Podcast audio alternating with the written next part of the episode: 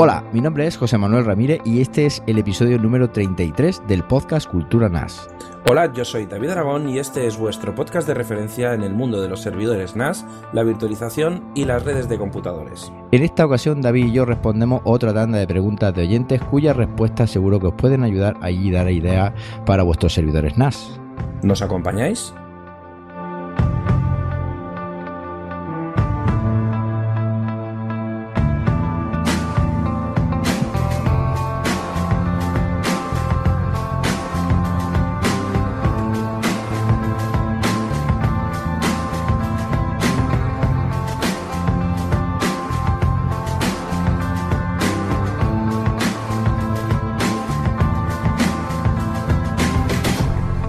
Bueno, David, ¿qué tal? ¿Cómo estás? Pues maravillosamente. Aquí sentado en el trono del rey. eh, con, con un nuevo monitor que ha entrado en, en mi oficina, de, entre comillas, mi oficina taller de Pacho. Ah, sí. Eso no me lo habías contado, cuéntame. Bazar. mm, de todo. Sí, sí. Habitación Y- multiuso. Sí, hab- habitación multidisciplinar. Sí. Eh, pues nada, que fíjate que tengo, tengo un colega que, Sí. que se ha cambiado la televisión, se ha puesto una 65 pulgadas Samsung 3D Ultra Wide mm, Super la leche Sí. y me dijo, oye, era 40 pulgadas esa que tengo ahí, en Smart TV, Sí. Full HD, tal, tal, tal, tal, Hmm. que es que pff, no la quiero, te la regalo. Pero esa es la que esa es la que me enseñaste, ¿no? Claro, la que te enseñé entonces, mi 32 pulgadas, que yo tenía hasta ahora, que estaba contento con ella, me la he traído aquí a, al ordenador. Pues, pues fíjate tú que yo voy a para atrás como el cangrejo. Yo tenía una de 32 pulgadas y ahora tengo una de 27. Ya. Pero bueno, ya está. A ver qué vamos a hacer. Yo Y- tengo la, el, ahora la tele de 32, que la tengo ahí pues para ver vídeos y todo eso, y mi monitor LG eh, 21 a 9 eh, 2K Sí. mm, de 20, de 32, de 36, no sé, un grandecito Sí. también, que es igual de largo que la 32, pero en white. Bueno, muy chulo, muy chulo. Yo lo vi y la verdad es que trabajar con ese monitor tiene que ser mama. Es- Está chulo, está chulo. Muchas veces me dan ganas de ponerlo en vertical. ¿Cómo lo tiene enganchado? ¿Encima de la mesa, en la pared o cómo? Ahora mismo lo tengo encima de la mesa. Quiero Ujú. ponerlos los dos en la pared En la con. Sí, con esto, ¿cómo se llama? Con soporte pesa. Sí, yo tengo uno para poner el mío. Voy a poner, lo voy a enganchar a la pared porque cuando hago reviews de productos no me gusta que salga las patas del, del monitor, que lo tengo encima de la mesa, entonces lo voy a colgar ahí y también lo quita un poco de, de en medio, pero bueno, esa es la idea. Lo tengo aquí todavía pendiente de, de instalación. Me lo compré en Amazon el soporte hace un siglo, pero como todo lo mío va con retraso, Sí, bueno, es lo que hay. Como en Vialia. cosas, como en Vialia, sí. Eso no, no me cuentes lo de No te lo cuento, no te lo cuento. que ya me salen sarpullillos, porque es que menudo, menudo fenómeno. Ya ves. Bueno, que me voy a Madrid, me voy a Madrid mañana. Mañana, Joder, macho. A mí no me han dejado. ya lo sé. A mí no me han dejado. Te voy a echar Cachis en la mar. Te voy a Ya echar de ves. Bueno, oye, que sepas que va a tener información de primera mano de lo que allí pase. ¿eh? Hombre, Hizo no esperaba menos. Va a haber una transmisión particular ahí para ti en directo de, de lo que allí de lo que allí ocurra, iba a decir. Ya ves. Que un escape room de esto, formato escape room, que mm, o sea, te meten en una habitación, ¿no? Creo que es eso y, Eso es eh, José Manuel. y te ponen ahí un poco pistas y para arriba y para abajo o algo así, ¿no? Yo eh, fui con unos amigos a un escape room de estos. Aquí en Elche hay, hay uno, además. Eh, luego estuve leyendo por internet y, y leches, fui a uno muy bueno que hay aquí en Elche, Sí, ¿vale? Y muy, muy currado. sí. Y yo tuve la suerte de hacerlo con amigos que ya conocía de mucho tiempo y con los cuales además he jugado a muchos juegos online, hemos hecho nuestras peripecias, ¿no? En, en internet con, con juegos online y tal. Y claro, esa confianza ayuda mucho, ¿no? Pero tío, sales de ahí con un subidón, pero, pero... ¿Y qué se hace ahí? Cuéntame. Pues nada, mira, en este caso, al que yo fui, eh, tú vas y te cuentan, te cuentan una historia de introducción y entonces te meten en la habitación, en una habitación. Eh, En este caso era una habitación y, y, te, y te proponen un, un enigma, algo que tienes que investigar o descubrir, depende del tema. Y entonces, pues ya te. Ya vas eh, viendo, buscando cosas, encontrando pistas, ¿sabes? Hasta que al final llegas a la, a la respuesta. En este caso, pues había que conseguir abrir una caja fuerte, eh, adivinar la combinación de una caja fuerte para conseguir salir de la habitación. Y era todo pues orientado en una cosa de, de un explorador que había hecho no sé qué y que tenía ahí no sé cuál. Y se movían cosas dentro de la habitación, eh, te daba paso a otras habitaciones, la hostia. Mucha tela. Qué guay. La verdad, me, emociona mucho porque es que me lo pasé. O sea, creo que ha sido una de las veces que mejor me lo paso. ¿Y eso que, juega, que va a título individual o se hace en grupo o ya depende? Normalmente vas en, grupos de cuatro o de seis personas. Mm. Depende, del, depende de la historia también. Sí, sí. Yo sé que en el sitio este de Madrid que se llama Escape Room Exit Madrid. Hay varias habitaciones y tal, no sé la que la que habrá contratado QNAP, porque bueno, vamos a decir que es un, evento ah, bueno, claro para que nos hemos liado con lo del escape room. Nos, hemos emocionado. Y donde se supone que bueno nos van a presentar novedades de QNAP, como por ejemplo el TS328, que podremos ver. No sé si tú ya has visto alguno físicamente. Físicamente no.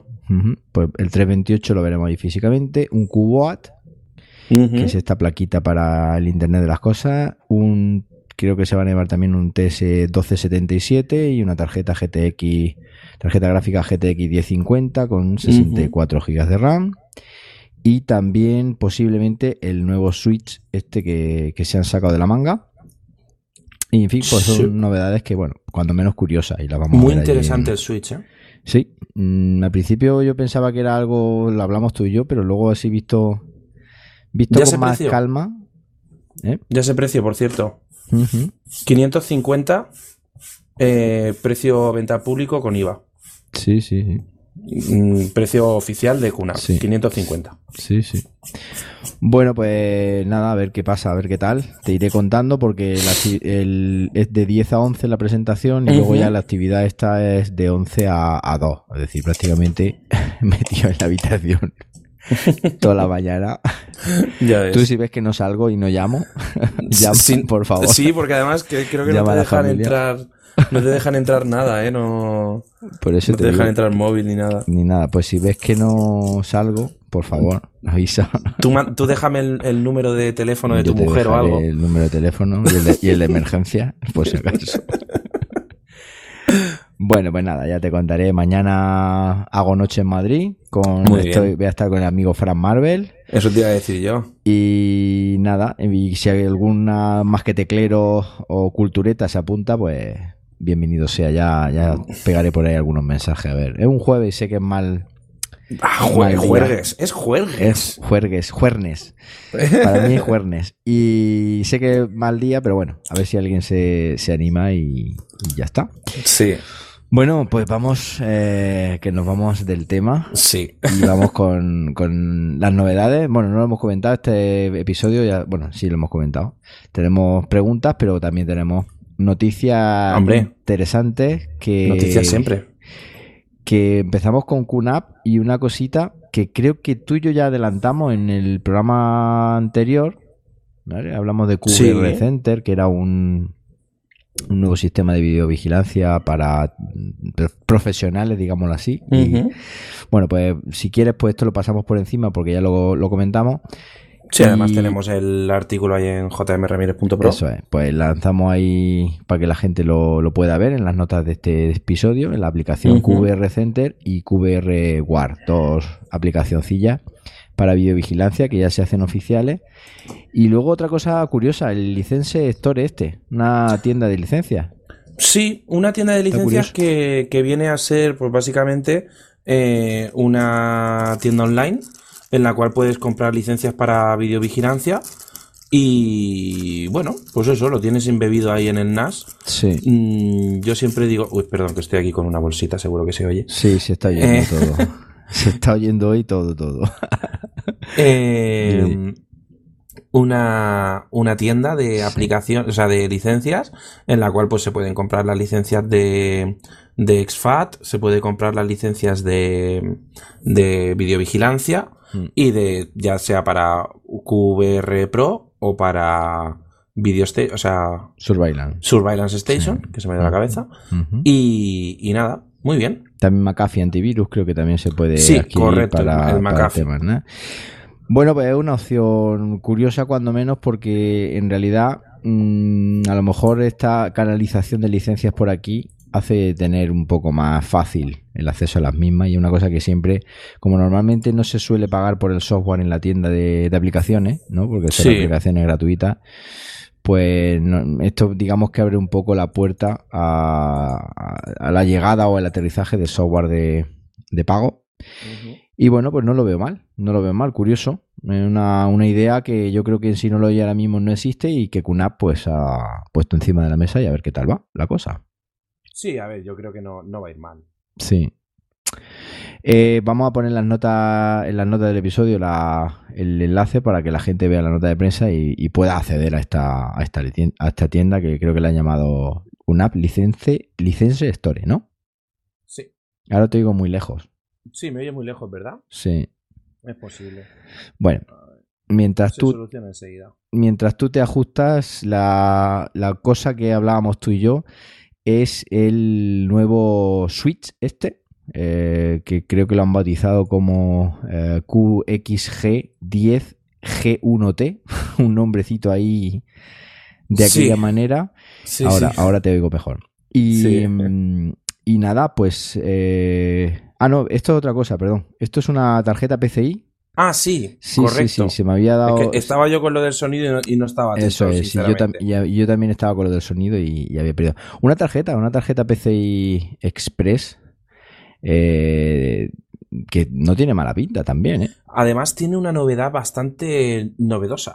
Venga, dispara. Por- eh, es una tarjeta de red de 10 gigabits relativamente económica. Ahora Mm. mismo no tengo el precio delante, pero cuando me lo dijeron me sorprendió bastante que fuera eh, ese precio. ¿Mm? Y que es compatible con ordenadores también. Ajá. Por, lo bueno que tiene esta tarjeta es que la podemos poner, eh, por ejemplo, si tenemos un PC, ¿vale? La podemos conectar y la podemos conectar en nuestro NAS y hacer una red de 10 gigabits. Ujú. 139 dólares cuesta. Correcto, barata. Barata porque te pones a ver y eh, tarjetas de red con, con este tipo de chipset que es un, que es un eh, Aquantia Action AQC105. Sí. Eh, este tipo de chipset, la verdad es que es, es de calidad y, y no estamos ante una tarjeta de, de AliExpress, ni mucho menos. Sí. Bueno, una eh, es la llegada poco a poco del 10 gigabit, que por lo que veo no, no dejan de sacar cositas ya, haciéndonos guiño a que vayamos pensando en que en breve, entre comillas, podríamos tener eh, en casa 10 gigabit, ¿no? Eh, sí, tú ten en cuenta que ahora mismo eh, QNAP ha sacado el, el, el router, o sea, el switch este de, de 10 gigabits Hmm, eh, a un precio relativamente económico, entre comillas, para ser Sí. un, su- un router. Joder, ¿cómo estamos con el Un router? switch. Hmm, Un switch de, de 16 puertos, hmm, ¿vale? Y ha sacado o va a sacar uno también de 8 puertos. Entonces, eh, que pon que valga 300 euros. Vale, 300 euros un switch para, una, para un hogar todavía sigue siendo caro. Pero para Bueno, un poco a poco. entorno de trabajo, imagínate un estudio de, yo qué sé, un estudio Sí. de arquitectura, un, Sí, sí.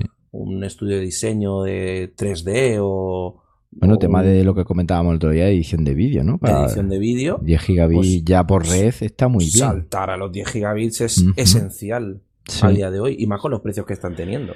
Sí, yo me imagino que irán bajando conforme vaya, digamos, expandiéndose esta tecnología, pues irán sacando nuevos productos y los productos irán bajando, se irá haciendo más asequible y lo típico, ¿no?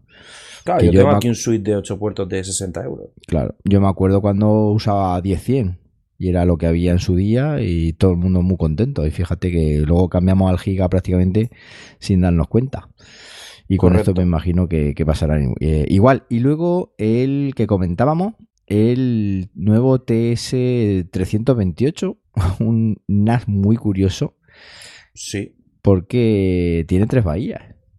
Es el logotipo. Total, yo ya te lo dije. Es el logotipo de, cu- de Cultura NAS. De cultura nazi con tres bahías. Que por cierto, luego te voy a dar un.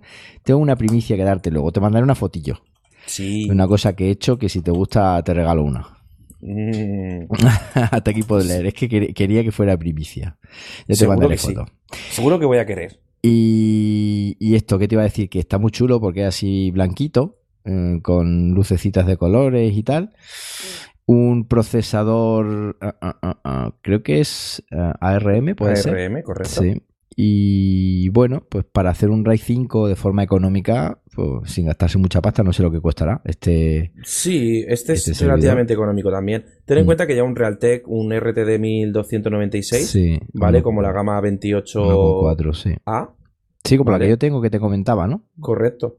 y, y, nada, pues ya compatible con snapshots o instantáneas, como lo queráis decir. Eh, de codificación por hardware H264 y H265. Mm. Eh, me gustaría verlo, la verdad. Y. bueno, esto sobre el papel, sabes que siempre se ponen cositas un poco más exageradas de la cuenta, pero. No, ya. A ver, sí, esto es como todo. H265, sí. Un H265 en concreto, con tal audio, con tal bitrate, con tal. No todo el H265 que te encuentres por internet. Claro. Claro, claro. Luego ya depende del bitrate que le metas, y depende del tamaño, y depende de muchas cositas que tenga que mover el, aparatillo. Pero bueno, está interesante. Además, eh, por lo visto tengo entendido, ya lo voy a probar en el TS228A este, que el procesador Realtek este va muy bien. Mm, sí. Vamos, muy bien. Dentro de lo que es la gama de lo que, la que estamos. Para un Pero... ¿Perdón? Que para un NAS de entrada. Sí, te vuelvo a ir lejos, David. Sí, es que han dicho por el directo que solo se me escucha a mí. ¿Ah, sí? súbete un pelín el volumen de los auriculares. Ah, es eh, que. Mm, bueno, de todas maneras tampoco me preocupa mucho el directo porque. Porque esto, no sé, es que sí. Mm, yo le he mandado, le digo que mande el audio de Mumble, pero no sé el audio de Mumble que es lo que está sacando. ¿Sabes lo que te quiero decir? Claro. Entonces, bueno, vamos a dejarlo y ya está. Si quiere, incluso lo podemos parar y ya que lo escuchen Mm, que lo escuchen a posteriori. Porque, a ver, háblame tú. Yo te oigo perfecto. Sí, y de hecho cuando yo hablo no se mueve el nivel, con lo cual no, no funciona. Pero bueno, ya está, la próxima vez lo intentaremos. Yo lo siento mucho, ha sido un poco improvisada la cosa.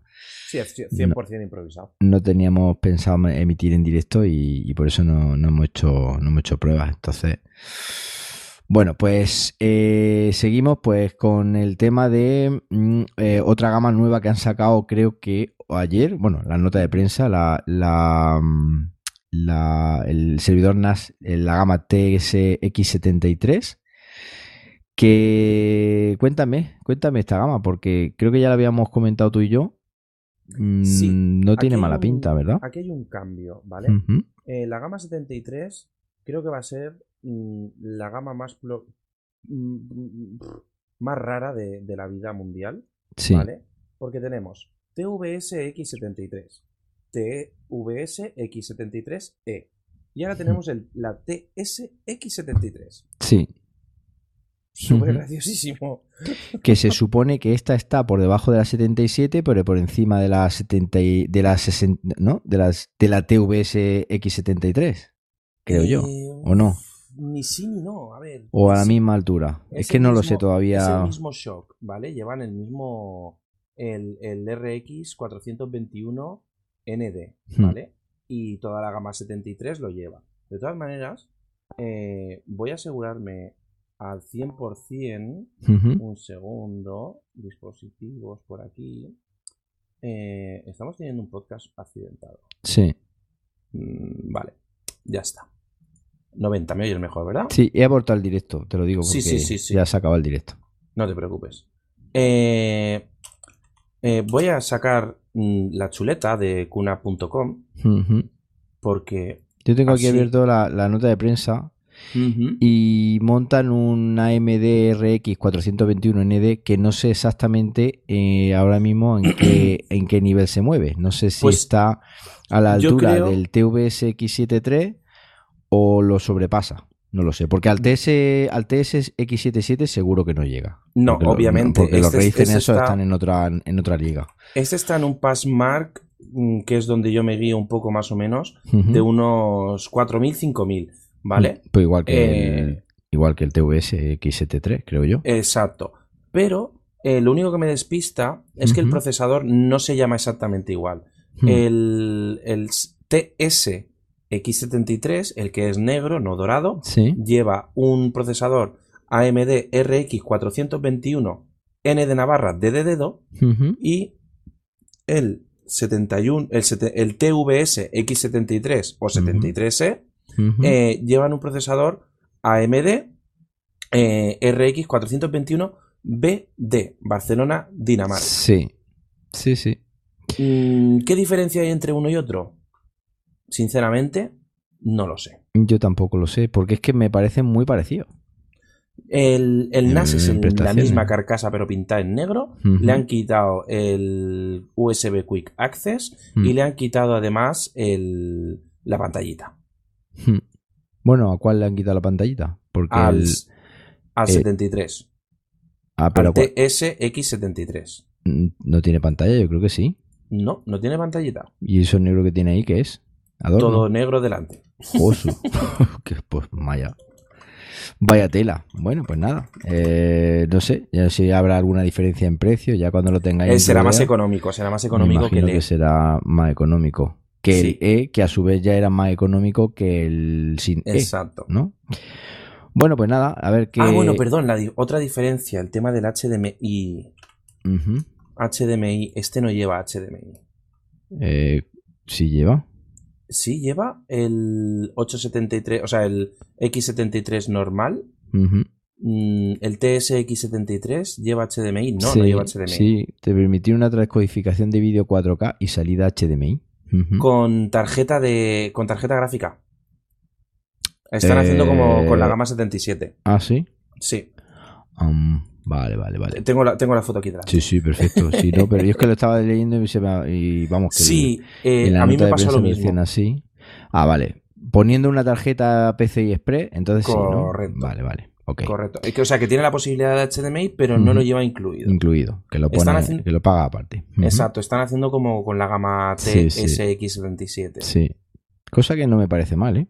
Porque luego, al fin y al cabo, el HDMI mucha gente no lo utiliza.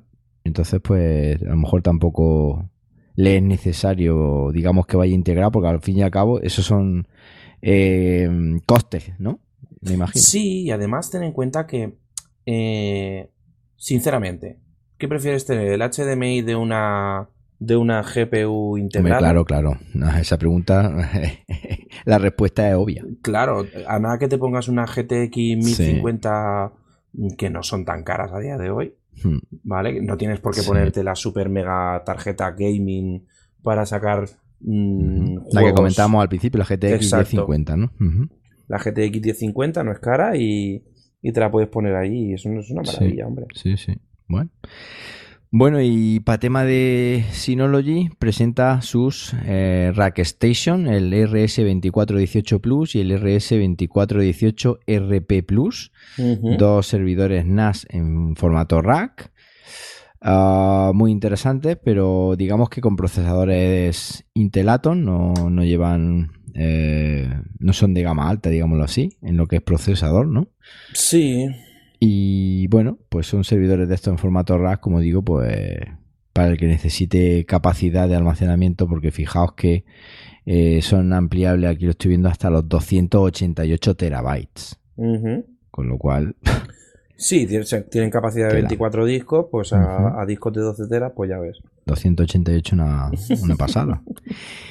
Y ya para no hacer más largo este, esta accidentada primera parte del podcast, va, eh, Synology anuncia el, C2, sí. pero el C2 backup. Es decir, ya teníamos en su día el C2 para, um, para lo que es copia de seguridad, pero ahora anuncian la posibilidad de hacer una copia de seguridad de, tu, de todo tu NAS en la nube.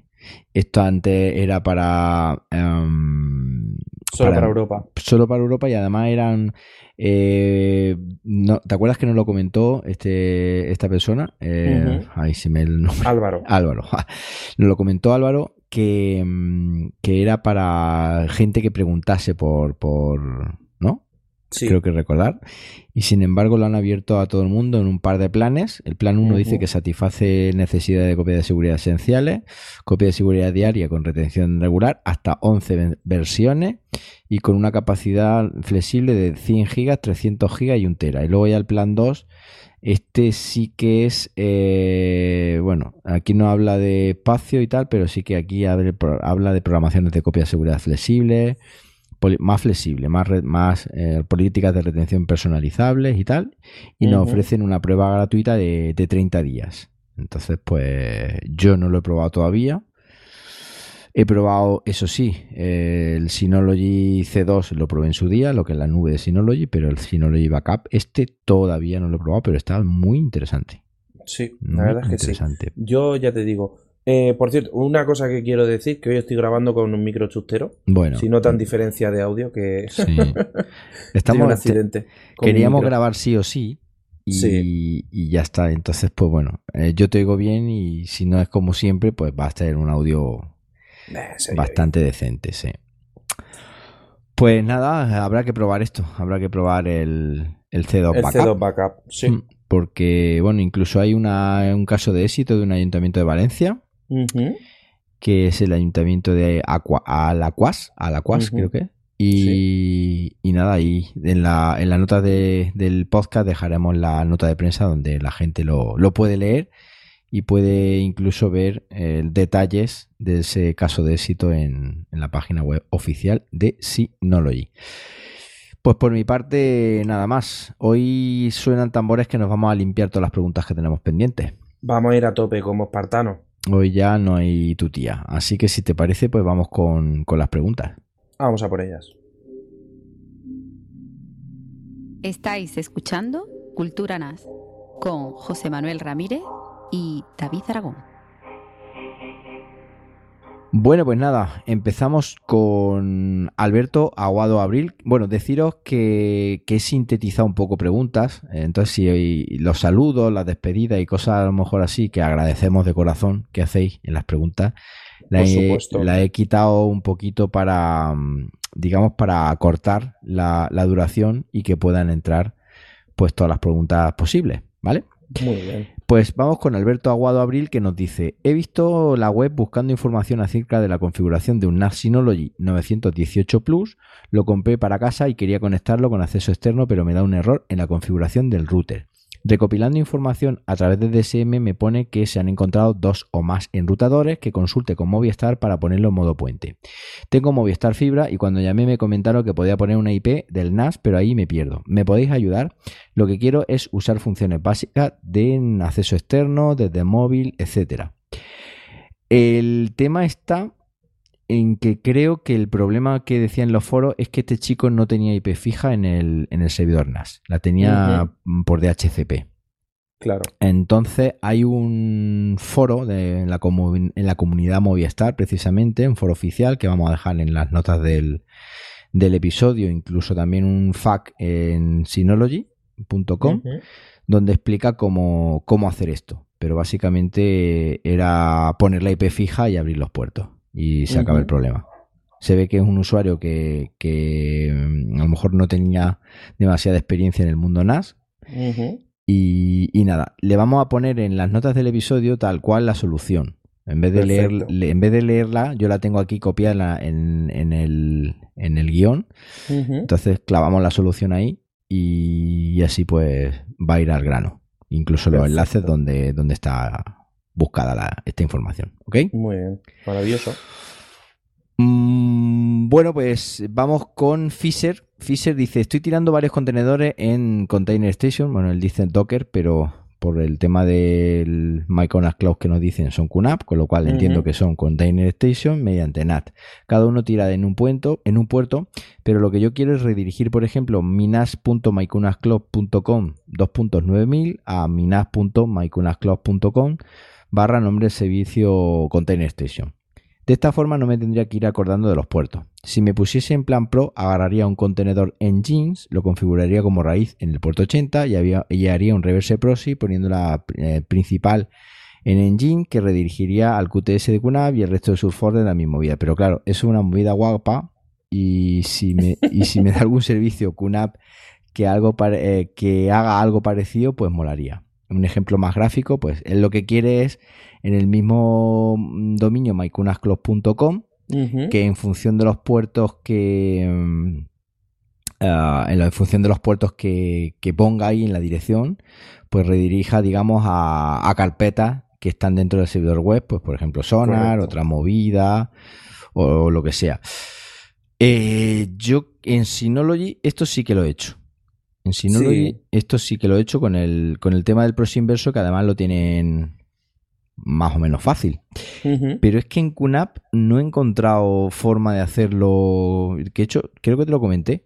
No he encontrado forma de hacerlo en, Apache. No sé si alguien. Mm, ¿Tú lo has hecho?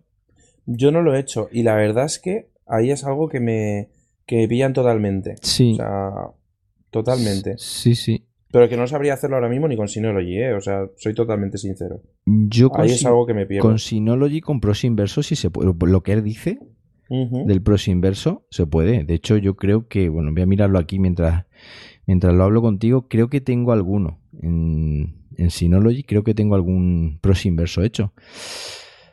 Pero es que en QNAP no lo he visto. Entonces, lo que, lo que quería comentarlo aquí es por si algún oyente lo ha implementado, pues ah, que, claro. que nos lo cuente. O sea, en vez de dar nosotros la solución, que, no, que nos den la solución a nosotros, porque... Sí, porque además eh, tenemos, eh, tenemos oyentes muy pros, ¿eh? Sí, sí, sí. De hecho, a mí me encanta. Me encanta que tener ese, ese, ese tipo de oyentes tan, tan pro. Entonces yo en pros inversos sí, efectivamente, sí que lo tengo.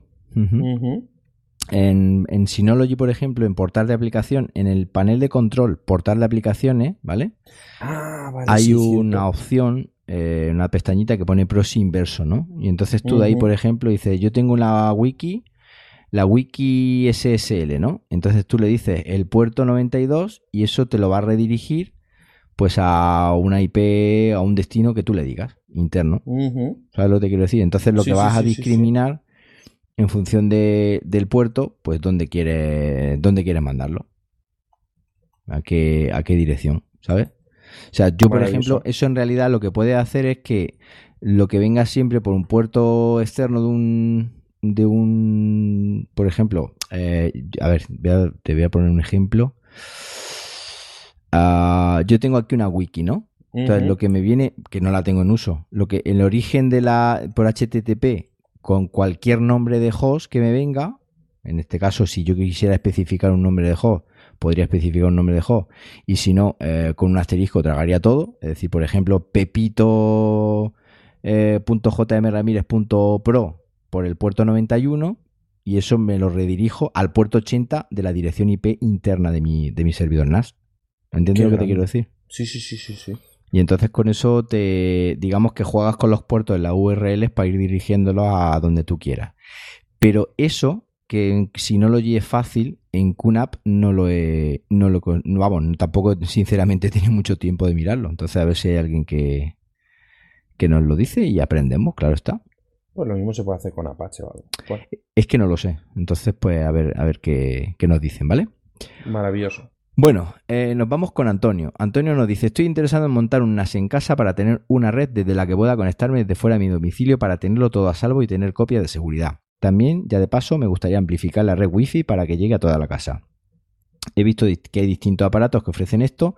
La verdad es que soy nulo en la informática, por lo menos para estas cosas más técnicas. ¿Qué me recomendáis? ¿Cómo se podría hacer? Bueno, pues aquí, David, hay dos partes. La primera parte te la, te la, cedo para ti, para ti solo. Pues mira, un NAS para casa. ¿Qué le decimos? 918 Plus. Hombre, sí, sí, ese es el bestseller de este año. No, es broma. Eh, a ver, una para casa depende mucho de lo que necesite. Eh, si no va a utilizar multimedia, si va simplemente a, tener copias de seguridad y, tener ahí pues sus almacenamientos de datos, su nube privada, descargas, etcétera, pues con un 218J va hmm. más que sobrado.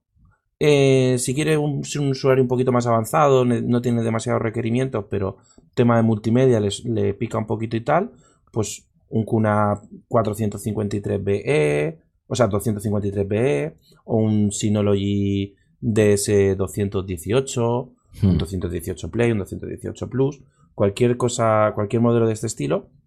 Y ya, pues, dependiendo de la capacidad de almacenamiento que necesite, pues ya sabemos como todo. Hmm. Eh, dos, cuatro, seis bahías. Claro, es que... no nos ha especificado el, uso, no ha dicho que para conectarse de fuera del domicilio y tener copia de seguridad, pero claro. Ah, realmente para eso con un 115J le vale. Claro, claro. De hecho, no necesitaría, para eso no necesitaría nada más. Y luego el tema de, mm, de la red wifi, de ampliar la red wifi, tampoco sabemos cómo es su casa. Entonces no. Ahora, a día de hoy, yo tenía que apuntar las notas del episodio las redes MES. Sí. Los Amplify estos famosos. Pero igual vive en, una, en un piso más pequeño y esto no le hace falta. Y con un buen router lo cubre. Es que no lo sé. yo, por ejemplo, en, mi piso de 90 metros cuadrados, mm. Mm, tengo el router en el router de Yastel sí. chungo en una de las esquinas de la casa. Y en la otra punta justo eh, tengo un access point, un punto de acceso. Hmm. Y mm, soy capaz de sobrevivir con dos puntos de acceso en mi casa. Y, con dos exit diferentes y ya está. Y con, y con eso tengo solucionado mi wifi. Sí. ¿Qué quieres más chulo? Pues un, un punto de acceso que sea capaz de compartir el mismo exit y que funcione bien y tal. Sí. Y si ya quieres ser tienes, vives en, una casa, pues como un chalet, una casa más grande o algo así, pues lo más lo mejor del mundo es Ubiquiti y, montarte una red mesh y dependiendo de las necesidades, esto es un poco como todo. Ya le vas añadiendo tu nodo o Exacto. Ya dependiendo del tamaño de la casa. Yo al final voy a tener que, montarme algo así aquí porque la red wifi ahora mismo, con los cambios aquellos que os expliqué, a ti y a Zordor, Mm, no me está convenciendo demasiado. Tengo un punto de acceso Xiaomi de estos chiquitillos ahí abajo y no termina de irme todo lo bien que yo me gustaría. Y aparte es 2,4G. también me costó 6 euros. A ver qué queremos. es que no, no podemos tener ahí lo último por 6 euros. Nadie da duro a 4 Claro, entonces bueno, eh, si tiene duda o, quiere alguna información más, pues que nos, que nos diga o que si quiere concretar eh, el uso que le va a dar, si va a usar multimedia o lo que sea, pues que Antonio nos lo, nos lo comente y gustosamente le, contestamos. Perfecto. Bueno, pues vamos con David Rodríguez Gallego, que nos dice, a lo largo de este año tendré mi nueva casa construida aún en plano. Será la primera vez que pueda cablear como a mí me gustaría. Ole. Actualmente vivo de alquiler y no puedo. Os envío la estructura de la red como eh, os envío la estructura de la red como la quiero que esté montada. Aprovecho los estudios que estoy haciendo para eh, he sacado esta imagen de la casa. Nos manda un planito, ¿vale? Donde se supone que en el centro hay un hay un uh, switch, ¿vale? lo vamos a poner en las notas del episodio, ¿no? Para que, como tampoco damos datos personales, ahí podemos ver eh, digamos que nos, nos pone ahí una serie de equipos, de PC, de conexiones y tal. Pero en su, casa vive mucha gente, entonces. En su casa vive mucha gente, muy grande, porque se supone que cada uno de estos PCs, se supone que son, fijaos en el salón, quiere cuatro tomas de red, por lo que estoy viendo. Bueno. Dice que el router, el NAS, el Switch, el iMac y el MacBook Pro van en un castillete en la azotea dentro de un rack. Así que todo ahí el, bueno, el, el MacBook Pro en un rack, no entiendo eso muy bien, pero bueno. Por supuesto también va en el NAS, mi humilde TS251A con 8 GB de RAM, del cual no puedo estar más que satisfecho y del que vamos sacando algo más de uso gracias a vosotros.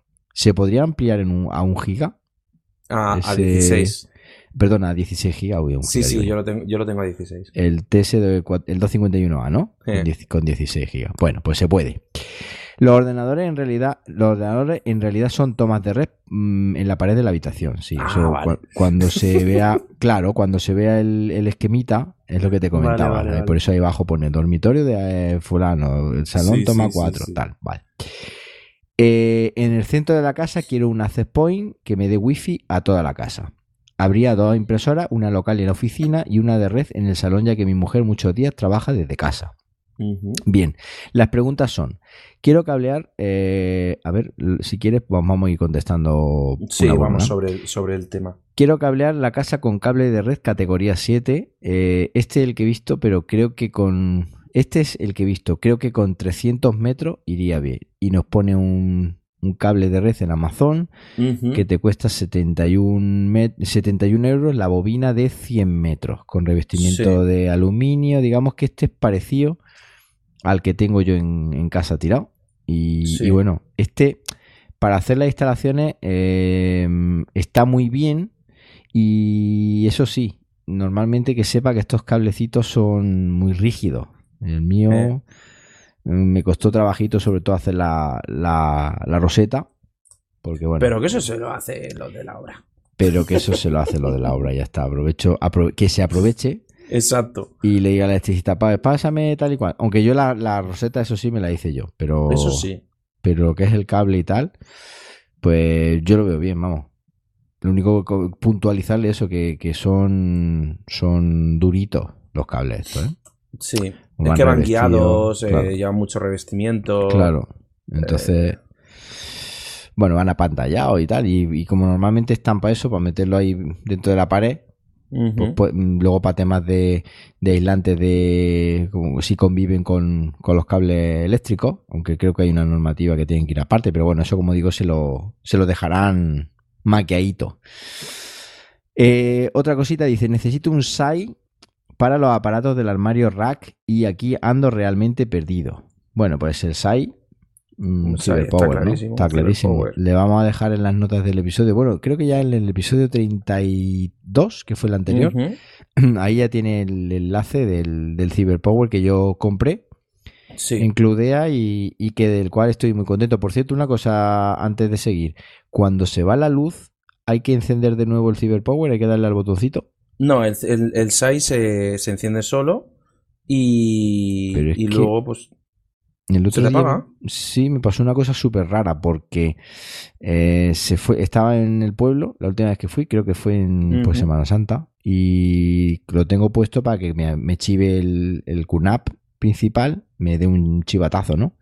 Cuando no haya cinco minutos de, de energía. Y entonces me lo me dio un chivatazo y luego vine aquí y me daba la sensación me da la sensación que se me ha apagado. Igual fue fue locuraciones mías. Pero bueno, como no vi el pilotillo en azul, pero no, ahora veo que está apagado. Se ve que, ese solamente es para ver el LED, ¿no? El display. Sí, eso es solo para el display. Vale, vale, vale. Pues eso yo creo que es lo que, lo que me había Yo le he puesto ahí, yo le he puesto ahí eh, un, un enlace. Le he puesto ahí en la nota del programa un enlace a lo que yo me pondría.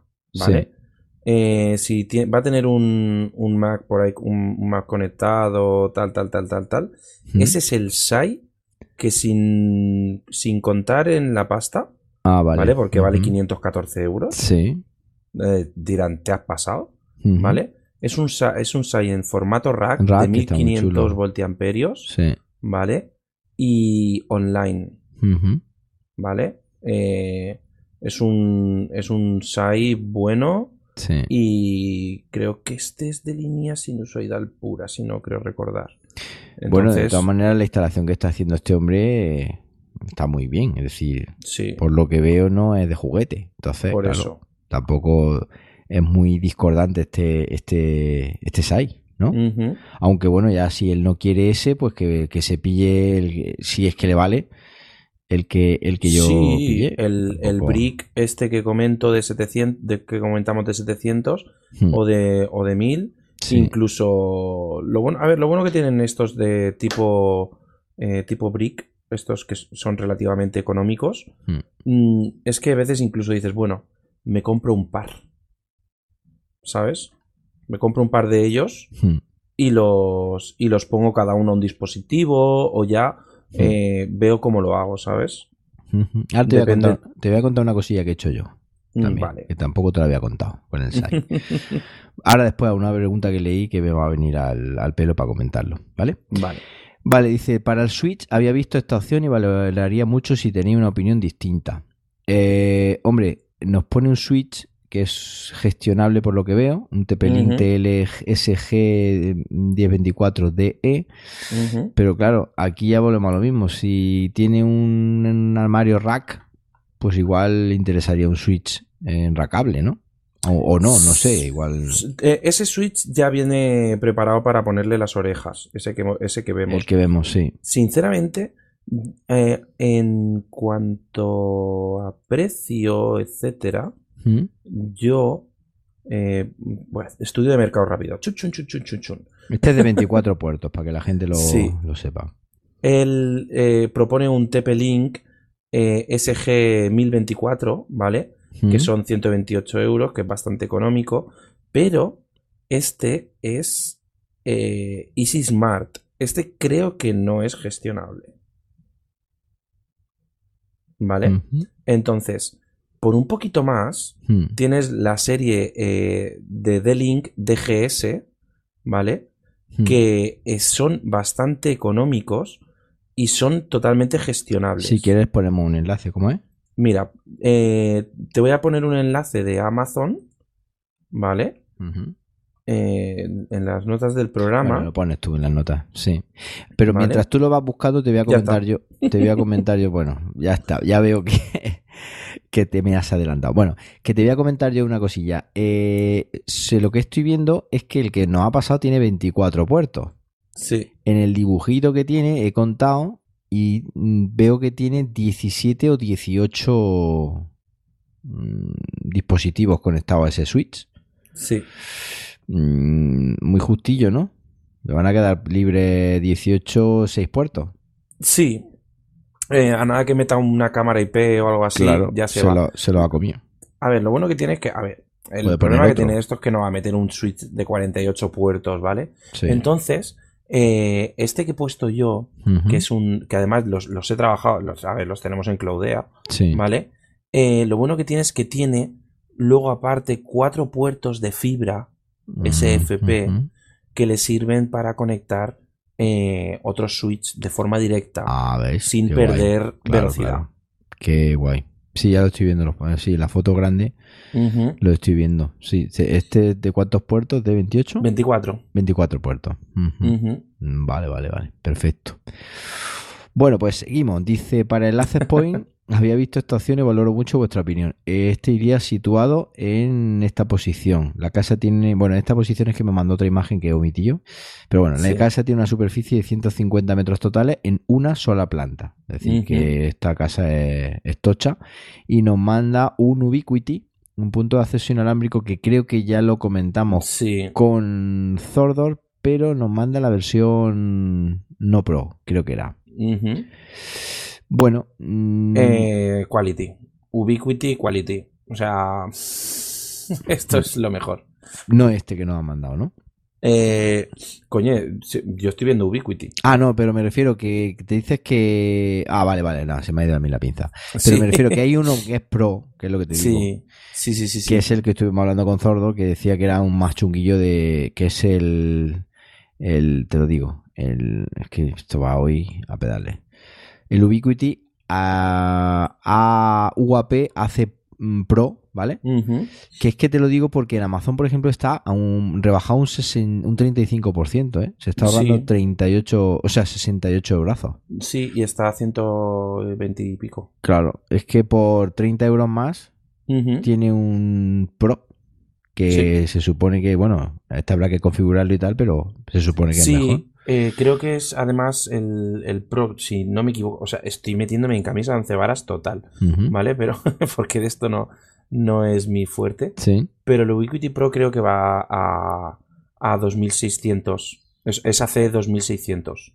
O Ujú. 2600 AC, como queráis. Mm, No, 3x3 mimo, me refiero. Vamos. ya, pero no, no lo viene aquí. Por lo menos en Amazon no. No, No, en, Amazon, o sea, en Amazon. no, no está en las notas, vale, por eso. Pero ya te digo que creo que es eh, 3x3 mimo. Ujú. Que es como el tre- 2600 AC. Sí, O sea que en un principio es más. más, claro. debe de tiene ser más alcance, rápido. claro. Correcto. Vale, y luego dice, por último, el router, no sé el que pone la compañía ni si me lo puedo saltar. Sé que lleva la televisión y fibra por coaxial, no nos dice compañía, creo. Pero Pues bueno, será, si fibra por coaxial será o no. o no, ¿vale? Sí, O, exacto. o no Vodafone. Sí. Bueno, para el Ocean Point nos dice que había visto esta opción y valoro mucho vuestra opinión. Este iría situado en esta posición, que nos comenta que había hay una hay un planito que, que he quitado, pero bueno, dice que la casa tiene una superficie de 150 metros totales en una sola planta y nos clava un, adivínalo, Ubiquiti. un Ubiquiti, efectivamente. creo que no es el que yo tengo. Yo tengo el Lite. Sí, tú tienes el Lite. Que yo creo que es un poco más pro que este. No estoy seguro. Hombre, este, este lleva un puerto SFP. No sé para qué, pero lo lleva. Eh, pues sí. Eh, aquí, a ver. Sí.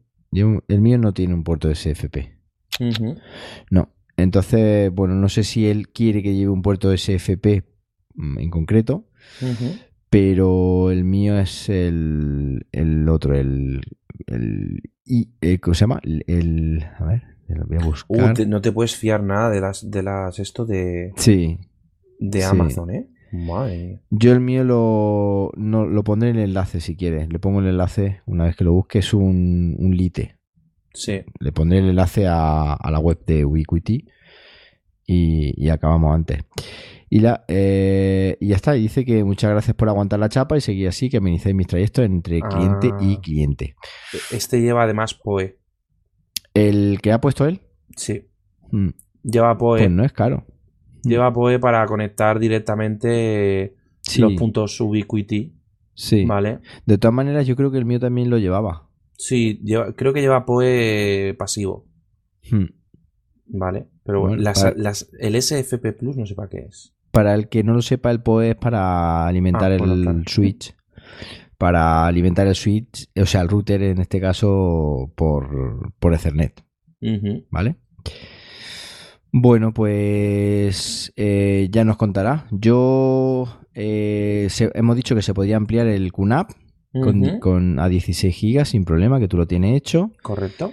El tema, incluso que se mire el Amplify para el tema MES, por si mm, a último ahora cambia de opinión y en vez de un punto de acceso se va hacia una red MES.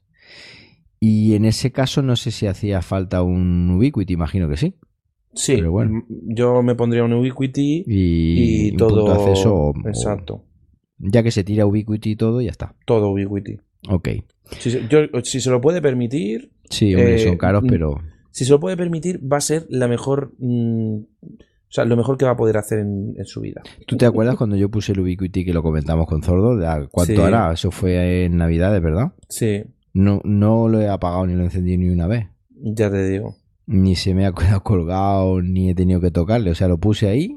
Pues igual que mi router de está. Eh, pues sí, será igual que el de Lo mismo. igual, igual. ¿Que se te cuelga mucho o qué? Se ah, cuelga un montón. Hmm. Sí. Bueno. Bueno, pues nos vamos con David. Necesito que me aconsejéis de cómo compartir una carpeta en mi Synology con un amiguete que no tiene NAS. Me gustaría que fuese en ambas direcciones, es decir, que él pueda copiar los archivos de esa carpeta y poder incluir alguno también. Lo que no me gustaría, si puede ser, es que tengas que acceder al NAS por DSM, eh, crear el usuario con permiso y todo eso. Muchísimas gracias eh, y un abrazo. Bueno, en realidad lo que él quiere hacer es mm, no, darle, no darle acceso eh, a DSM, pero sí darle acceso a, a FileStation. Sí. Entonces hay una opción muy chula, que es que se va al panel de control, nuevamente al, portal de aplicaciones que, os comentaba anteriormente. Sí, que ya salió antes. En... Que ya salió antes la pregunta. Y luego hay una, ahí, voy a abrir yo el mío, panel de control, portal de aplicaciones. Y ahí pues ves pues, aplicaciones que tenga instalado y que soporten este, este acceso, digamos, eh, a la aplicación por fuera, sin tener que entrar a DSM. Entonces ahí yo, por ejemplo, veo Active Backup for Google Suite, Audio Station, Calendar, Chat, etcétera, ¿no? Bueno, pues ahí hay uno, o verá uno que es File Station. Pinche en File Station. Bueno, le aparecerán más o menos en función de las aplicaciones que él tenga instaladas y que soporten, como digo, acceder a la aplicación sin acceder a, a DSM. Mm, se va a File Station, pues, pulsa sobre editar y ahí ya puede ver que puede poner un alias personalizado de forma que si su, su dirección web es pepito.synology.me, pues si pone un alias, pues él podrá acceder a su file station de forma eh, pepito.synology.me barra eh, file, file, o, barra, ADS eh, o file station o lo que quiera. Incluso se puede personalizar el puerto, se puede personalizar el puerto HTTPS o incluso con otro dominio distinto y puede tener un dominio totalmente diferente que apunte eso sí al servidor NAS. Con lo cual, sí, como tengo yo, por ejemplo, mi impresión 3D.pro, pues podría tener ahí files.impresión3D.pro. Exacto. Entras con tu usuario y contraseña y, simplemente accedes a las carpetas que tienes permiso. Claro. Y, vería, digamos, como un. Yo lo he probado y ves como el File Station, como si fuera en, una, una, web. O sea, no, no es. A pantalla completa. A pantalla completa, efectivamente. Y ya está. Así que nada, ya nos contará el. Y por supuesto, luego ya ahí ya tendrá que establecer, eso sí, eh, permisos. Ya tendrá que dar permiso a las carpetas que quiera compartir con su amigo, porque esto solo es para habilitar el acceso al File Station. Luego tendrás su amigo tendrá su carpeta home. Claro, y ahí tendrá que currarse exacto, las carpetas de permiso y toda la historia. Bueno, pues nada, nos vamos con Ángel Navarro Hernández. Dice, me aconsejasteis un. Bueno, esto creo que fui yo el que se lo aconsejé, porque mm, fue hace un tiempo en Twitter. Me aconsejasteis un TS228A para comprar. La verdad es que pensaba invertir menos dinero y sigo mirando los de una bahía. De momento, en lugar de comprar referencia para comprar Amazon, pero me encuentro dispositivos con la misma denominación, TS128A, a diferentes precios y características, y me cuesta saber cuál es el motivo. Mi idea es tener un NAS fácil de utilizar. Si tiene que ser de dos bahías, mm, puedo empezar con un solo disco y posteriormente ponerle otro si se puede hacer. Bueno, claro que se puede hacer. Básicamente lo voy a utilizar para guardar todo el contenido que tenemos en la familia dispersa en varias partes del mundo. A raíz del robo de un ordenador con pérdida de los datos, compré 2 GB en L-Drive. Además, uso Dropbox de forma exhaustiva. La subida a L-Drive es muy lenta y este año me tocará pagar de nuevo, por lo que esta nueva opción me parece mejor. Las dudas vienen con la recuperación de copias de seguridad, uso de USB para la cantidad variada de discos externos, uso de eh, varios ordenadores de personas con todavía menos conocimientos que yo y sobre todo mi gran curiosidad por aprender todo lo que pueda. Con este batiburrillo quiero comprar un NAS que sea útil de verdad. Si es necesario empezaría cuando vaya un disco para hacer copia del disco interno en el disco externo hasta que ponga otro disco y tenga así mayores apps eh, posibles para el manejo desde móviles, PCs, Mac y tablets. Lo último, el mejor sitio para comprar o encontrar ofertas que puedan cumplir eh, lo que te he comentado. Bueno, el servicio L-Drive no lo conocía. ¿Tú lo conocías? Yo tampoco.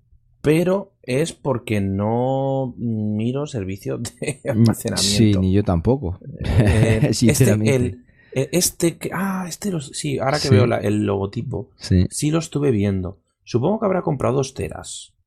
Puede mm, ser. Puede ser. Eh, dos teras anuales pone aquí que te cuestan 52 dólares, creo que es. Sí.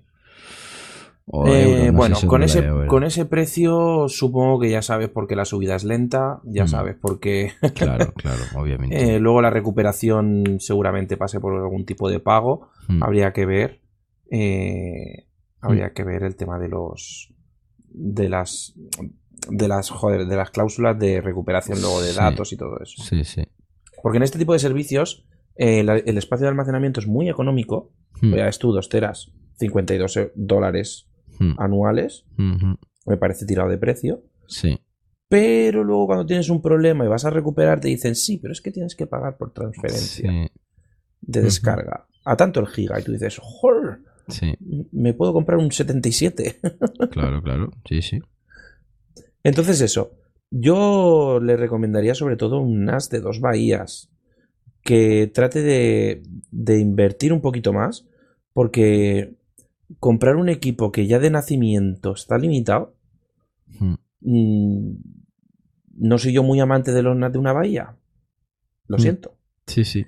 De hecho, yo le recomendé ese porque era el más de entrada a QNAP en ese momento y más con el con el procesador este nuevo que cambiaron al, al A que le pusieron el que hemos visto el Realtek y aún así decía que este hombre que era demasiado que era pero vamos, que yo creo que, también cuando va guía. Mm, sí, a ver, el, el 218J mm. más o menos anda por el mismo precio también. No sé. Sí. Ya hay, que, hay que decir a él si quiere Cuna Synology. Sí, también. Porque dice que aquí decía que eh, las mayores apps posibles para el manejo desde móviles PC o Macs, eso ambas lo tienen. Es decir. Sí, lo tienen ambas. Ya el que mire incluso en la web hay demos de los sistemas operativos.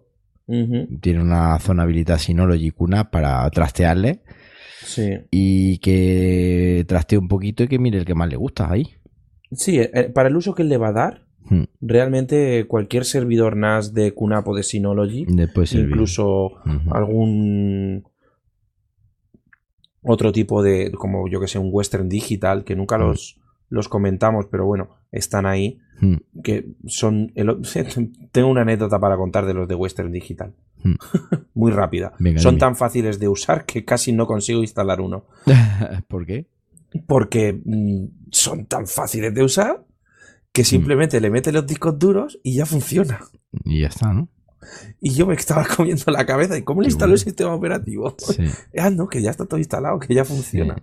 Sí, bueno, No eso sé. es lo que estamos acostumbrados, ¿no? Sí, sí, sí, sí, sí. Y Eh, pues eso. sí, ya está. Que el- nosotros yo le recomendé ese por eso, porque en ese momento lo, lo consideré que era más o menos oportuno. Sí, la es una entrada y, y como él lo quería solamente para guardar contenido, pues tampoco requiere mucho, mucho no más requiere historia. mucho, exacto. Comprarlo, yo no es porque David trabaje ahí, pero yo lo compraría en Cludea Mm, porque Cludea tiene una cosa que no tiene nadie y los que nos escuchan lo saben, que es el tema del Sí. servicio por venta, es decir, que eso es garantía 100, 200%. Sí, la verdad es que yo, a ver, siempre voy a decir lo mismo. En Cloudea no movemos, no somos unos mueve cajas. Hmm. Entonces, eh, tenemos conocimientos, tenemos tal y Hmm. aunque incluso me diga, bueno, ya, pues... Pero no te vas a conectar y hacérmelo tú, hombre, no, claro que no. Claro. Pero te vamos a echar una mano y, Claro. y vamos a estar ahí. Tenemos un servicio de ayuda, tenemos un servicio de soporte. Claro. Entonces, eso es otra cosa que Amazon no te va a dar. No, y además te digo una cosa, ¿sabes? Nuestros recursos nos cuesta. Claro. Son, Ves, Es que la vida no es gratis, nada. son horas de trabajo, ¿sabes? Sí, sí, totalmente. Pero bueno. Bueno, pues hay que nada. ofrecer algo más. Hay que ofrecer un plus, claro, y de hecho la fama que tenéis, mm, no te lo digo porque tú estás aquí, porque es que lo- te lo he comentado mil veces aquí en micro y fuera de micro. Que Yo que siempre digo mucha- lo mismo. Que se vayan a las valoraciones de Google. Sí, y ya está. Y, y ahí pues se nota que los galones donde están. Ahí está. Bueno, nos vamos con José María García. Dice, os cuento mi caso para que me aconsejéis. Intentaré ser lo más concreto posible. Actualmente mi vida se encuentra repartida entre dos domicilios, casa 1 y casa 2. En casa 1 tiene un QNAP TS251 con 4 GB y dos discos de 4 teras en RAID 1.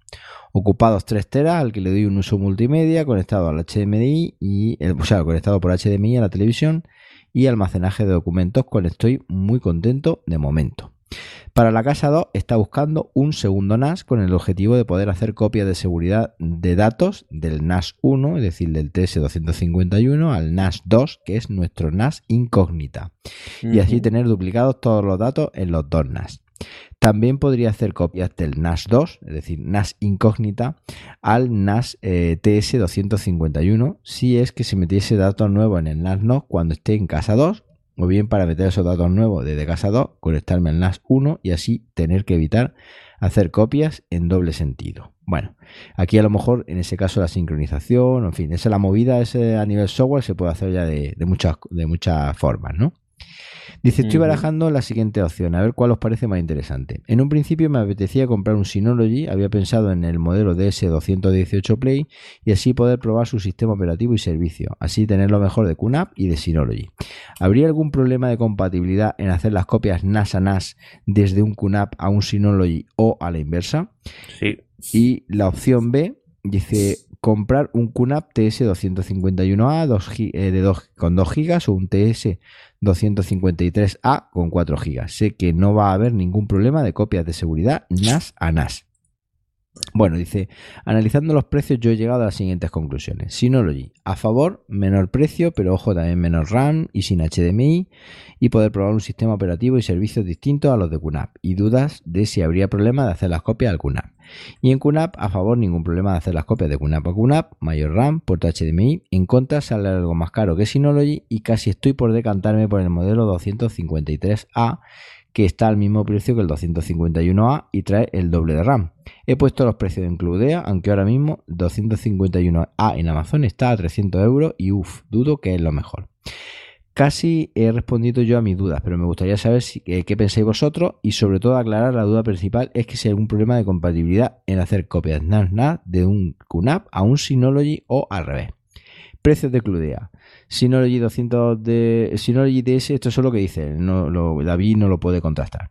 Synology DS 218 Play, 1 GB de RAM DDR4 240 euros, QNAP TS 251A 2 GB DDR3 360 euros, 300 en Amazon, QNAP TS 251A con 4 GB 416, perdón, 410 euros en Cludea y el TS 253A eh, con 4 GB 375 euros en Cloudea.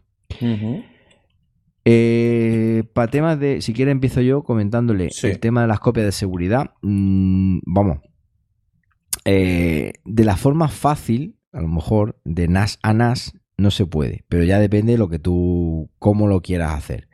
Yo te digo, actualmente tengo un, un Synology y a través de la aplicación eh, Hyper Backup tengo una copia de seguridad sincronizada. Bueno, una copia de seguridad eh, recurrente que se hace todos los días a las 4 de la mañana y se hace en un QNAP usando Hybrid Backup y usando el protocolo de Resync.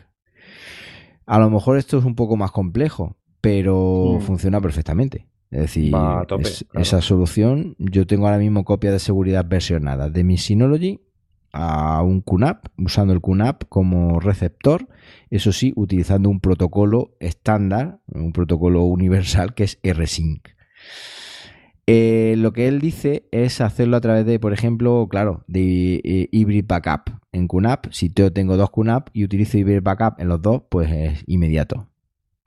Claro. Y, si tengo Synology y Synology, pues con Hyper Backup de NASA NAS, de hecho hay una opción, NASA NAS, y es inmediato. Pero eh, lo que él dice de un QNAP a un Synology, de un Synology a un QNAP, creo que eso eh, de, de, forma inmediata no se puede hacer. Corrígeme si, mm, me equivoco. ¿no? y de hecho, eh, del QNAP al Synology es más fácil que del Synology al QNAP. Bueno. O sea, y, todo va por el Resync.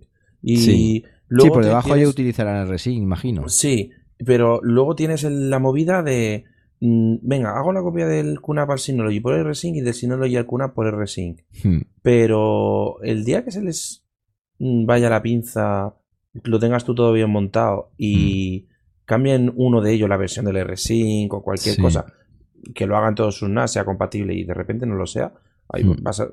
Mm, yo le aconsejaría que siguiera con, con, con QNAP. Bueno, y sobre todo Mm, si sigue con QNAP va a tener dos consecuencias. La primera, que va a la curva de, aprendizaje, la minimiza al 100%, obviamente. Y la segunda es que si utiliza si no lo oye, a lo mejor puede ser que en un momento dado no le guste el sistema operativo porque esté acostumbrado al sistema operativo de QNAP. Yo te digo una cosa.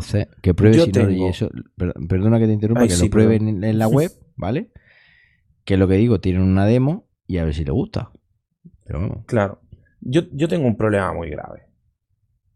Mm, tengo un QNAP y un Synology. Y para mm. mí mm, es una maravilla porque lo tengo, los, tengo los dos, los pruebo, puedo aconsejar, aunque yo los pruebo todos los días, casi todos los modelos, tal, tal, tal, pero bueno. Pero es un inconveniente porque tengo 50 millones de aplicaciones instaladas en el ordenador. Voy a acceder a Synology con DS, tal. Voy a hacer alguna con... Cuando, por ejemplo, en Cloudea tengo como 4 o 5 QNAPs allí eh, instalados de forma permanente. Y es una maravilla. Abro la aplicación, entro en uno, entro en el otro, paso de uno, paso al otro, tal, no sé qué. Y, mm. va todo con la misma aplicación. Y todo va igual y todo tal. Claro. Entonces. Hombre, ya depende, claro, ya depende de lo que él. Ya cada uno. Pero bueno. Eso yo creo que más que otra cosa es una decisión muy personal. De hecho, él lo dice que casi se responde a sus dudas. Yo la, única, puntualización es que bueno que elija el precio que más le convenga. la gama que ha puesto ahí de los servidores NAS más o menos están en la misma línea entre comillas. Sí. ¿Vale? Más o menos. Sí. Rondan los precios más o menos. Y lo único que quería puntualizar es que poderse hacer de forma sencilla las copias de seguridad NAS a NAS de la misma marca se puede y de distintas marcas pues no es tan sencillo. Y ya está. Yo de todas maneras le comentaría que aquí entra en juego un, jugador muy majete, que es el 253B E. Ah, sí. Que está en 422, ¿vale? Que sería el, más caro de todos, ¿vale? pero ya que estamos hablando de un 251A, que por está 410, en, por 410, 12 euros más. Si quiere llegar, este haya un Intel Celeron eh, un poquito superior y, bueno, tiene, tiene un poquito de mejor pinta porque además tiene la posibilidad del PCI Express, ¿vale?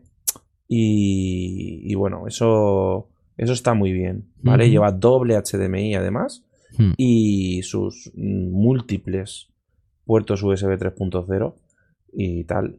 Así que bueno. ahí le dejo la caña. Bueno, pues ya nos contará este hombre, ya nos contará. Vamos con, Juan Antonio que dice, quiero comprar un NAS para tener bien organizadas mis colecciones de películas y música. Actualmente tengo varios discos duros externos. La gran mayoría de pelis son en formato MKV y pesan entre 20 eh, y 40 gigas cada una. La música casi toda está en formato FLAC. Mi idea es conectar el NAS directamente al receptor AV que tengo que es una bestia, el Denon X4400H. Eh, Lo he mirado en Amazon y cuesta la friolera cantidad de 1600 pavos, el reproductor eh, AV este que dice. No necesito que el NAS codifique ya que el receptor AV se lo traga todo lo que le meta. Si fuese posible me gustaría conectarlo por HDMI en vez de por DLNA. Esto sería perfecto. Bueno, pues eh, si no transcodifica y Yo HDMI. ¿Eh? Yo tengo mis dudas. ¿Por qué? Sabes que soy muy malo, me gusta sacarle punta a todo. Dime.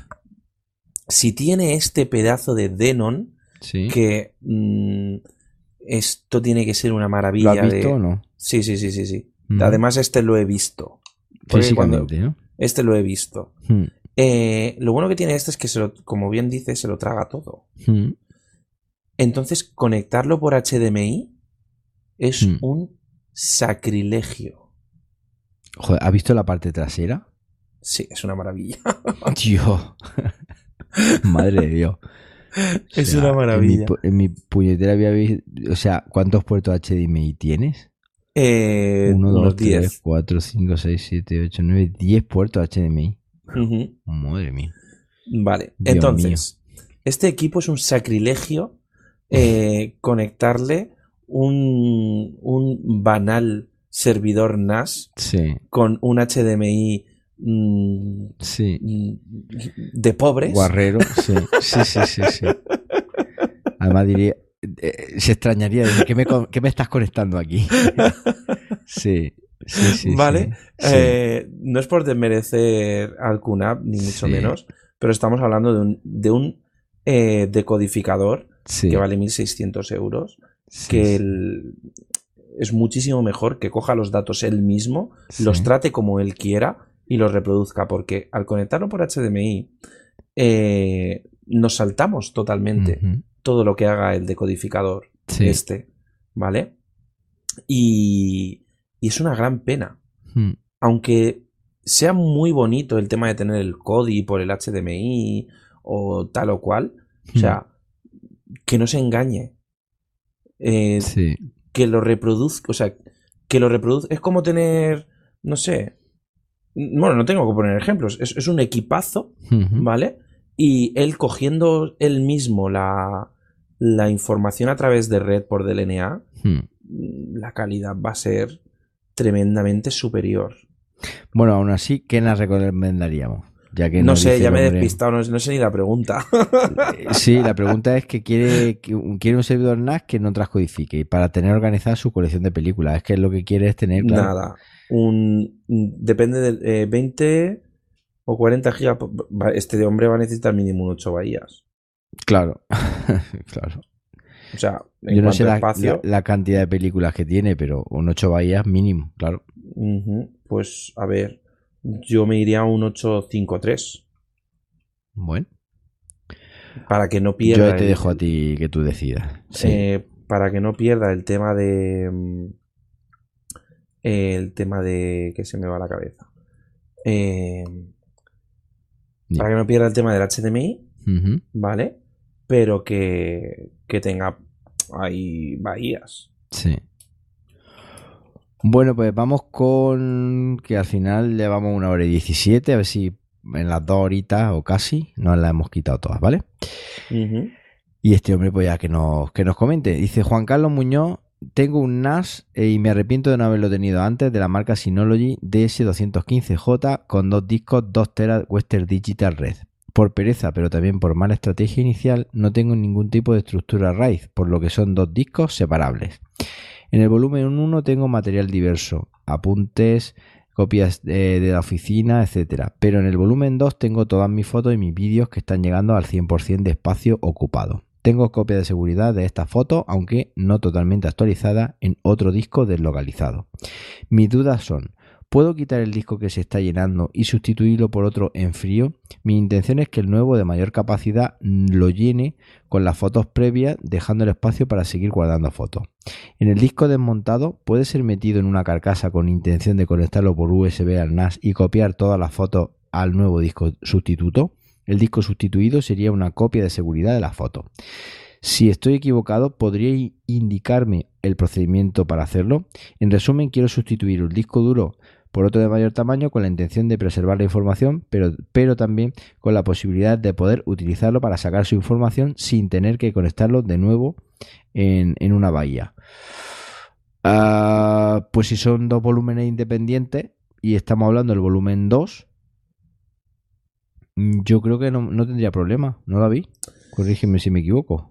No tendría problema, tendría que tener espacio suficiente en el volumen 1 como para pasar los datos.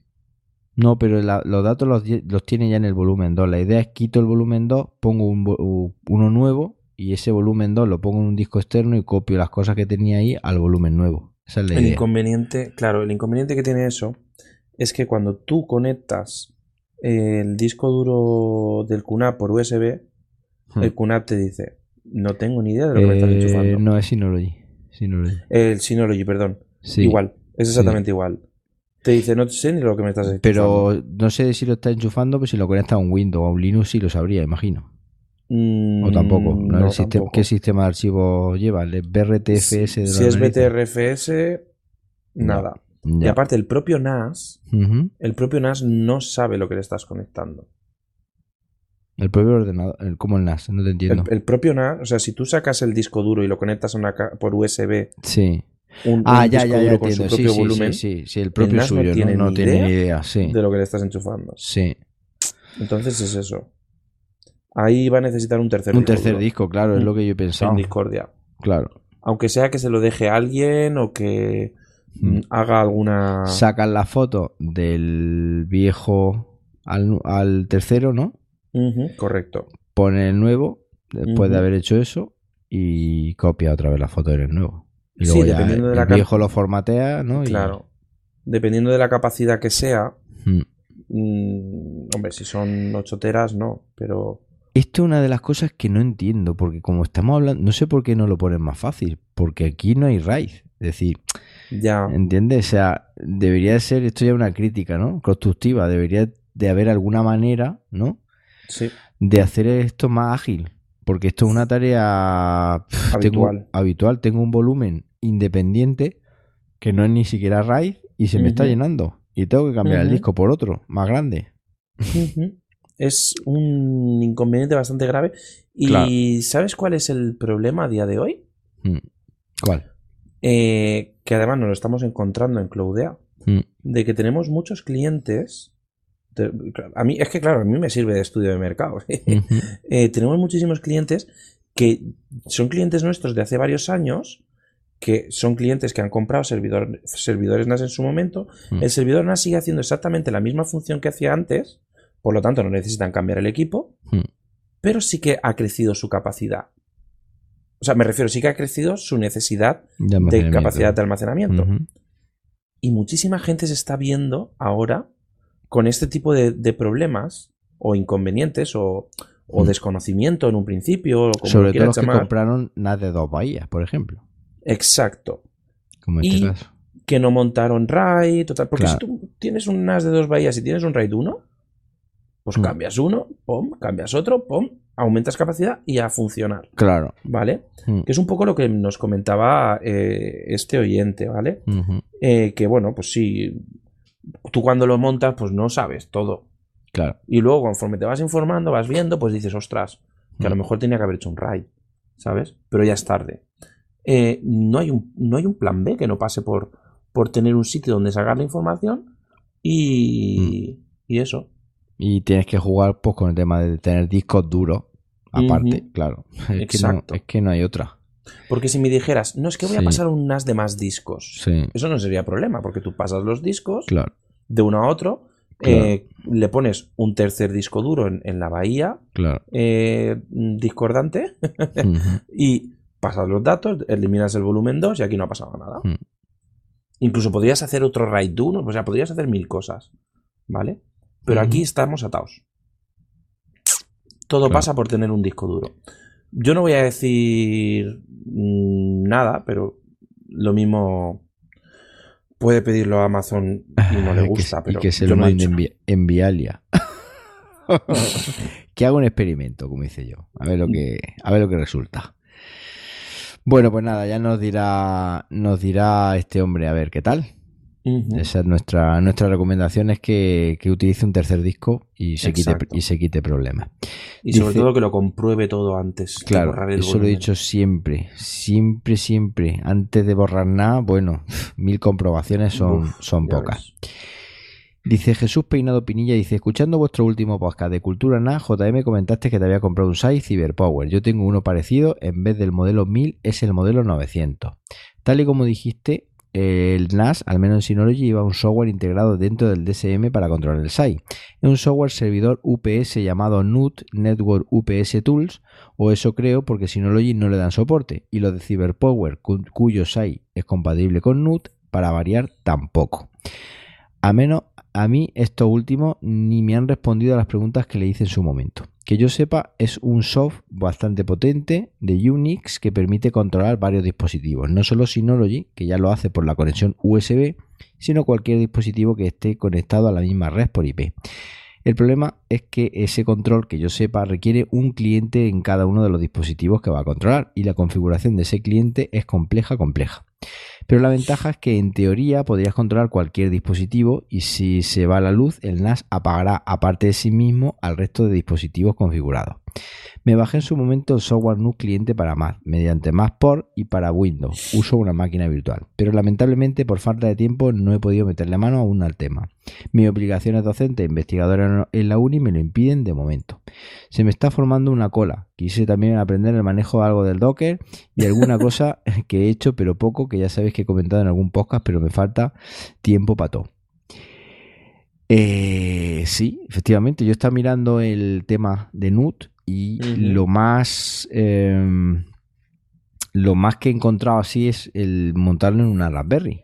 Montarlo Sí. en una Raspberry, pero es un un poco complicado. Entonces, la en realidad, la Raspberry se encargaría de, corrígeme si me equivoco, de, digamos, todos los dispositivos. La Raspberry gestiona el SAI y todos los dispositivos con, conectan con la Raspberry. Creo que es así, Sí. ¿no? Entonces, eh, eso sería una, una opción, pero obviamente tienes que liar un pifostio del 15. Sí, además, eh, creo que tanto Synology como QNAP tienen la opción luego Mm. de activar el SAI de red, por decirlo de alguna manera, sí. y luego simplemente dándole la IP eh, serían capaces de, de ser clientes de, esto, ¿no? Mm. Pero ya te digo, yo no lo he probado. Pues mira, yo no lo Yo tengo aquí una Raspberry Pi. Y Yo no lo he probado porque, bueno, vamos a dejar en las notas del episodio un, un par de links, ¿vale? Sí. Donde hay documentación al respecto. Uno está en, in- en- en castellano y otro está en, en inglés. Pero lo que sí que yo he conseguido, y eso es lo que te quería comentar aquí, es con es los dos QNAP que tengo ahora mismo en casa conectados, están tirando el site, los dos. Claro. Los dos están, conect- digamos, aprovechándose del site. ¿Por qué? ¿Cómo he hecho esto? Bueno, quería comentarlo aquí, ya por la- a la gente le sirve de... de si, ti- si tienes dos QNAP y tienes un, un único site, se puede, se puede configurar por software sin instalar nada absolutamente. Para que ambos dos eh, estén, digamos, enganchados al SAI. ¿Cómo se hace esto? Bueno, yo tengo el, el QNAP mío, el principal, que es el TVS471, y ese va conectado por USB al SAI. Hasta ahí, perfecto. Entonces, si nos vamos al panel de control de SENAS, en, en, la opción dispositivo externo, hay una pestañita que pone UPS. ¿Vale? Ahí hay una opción que pone conexión USB y está marcada y apagar el dispositivo después de que la alimentación falle durante 5 minutos. Y luego abajo hay una opción que pone activar soporte UPS de red.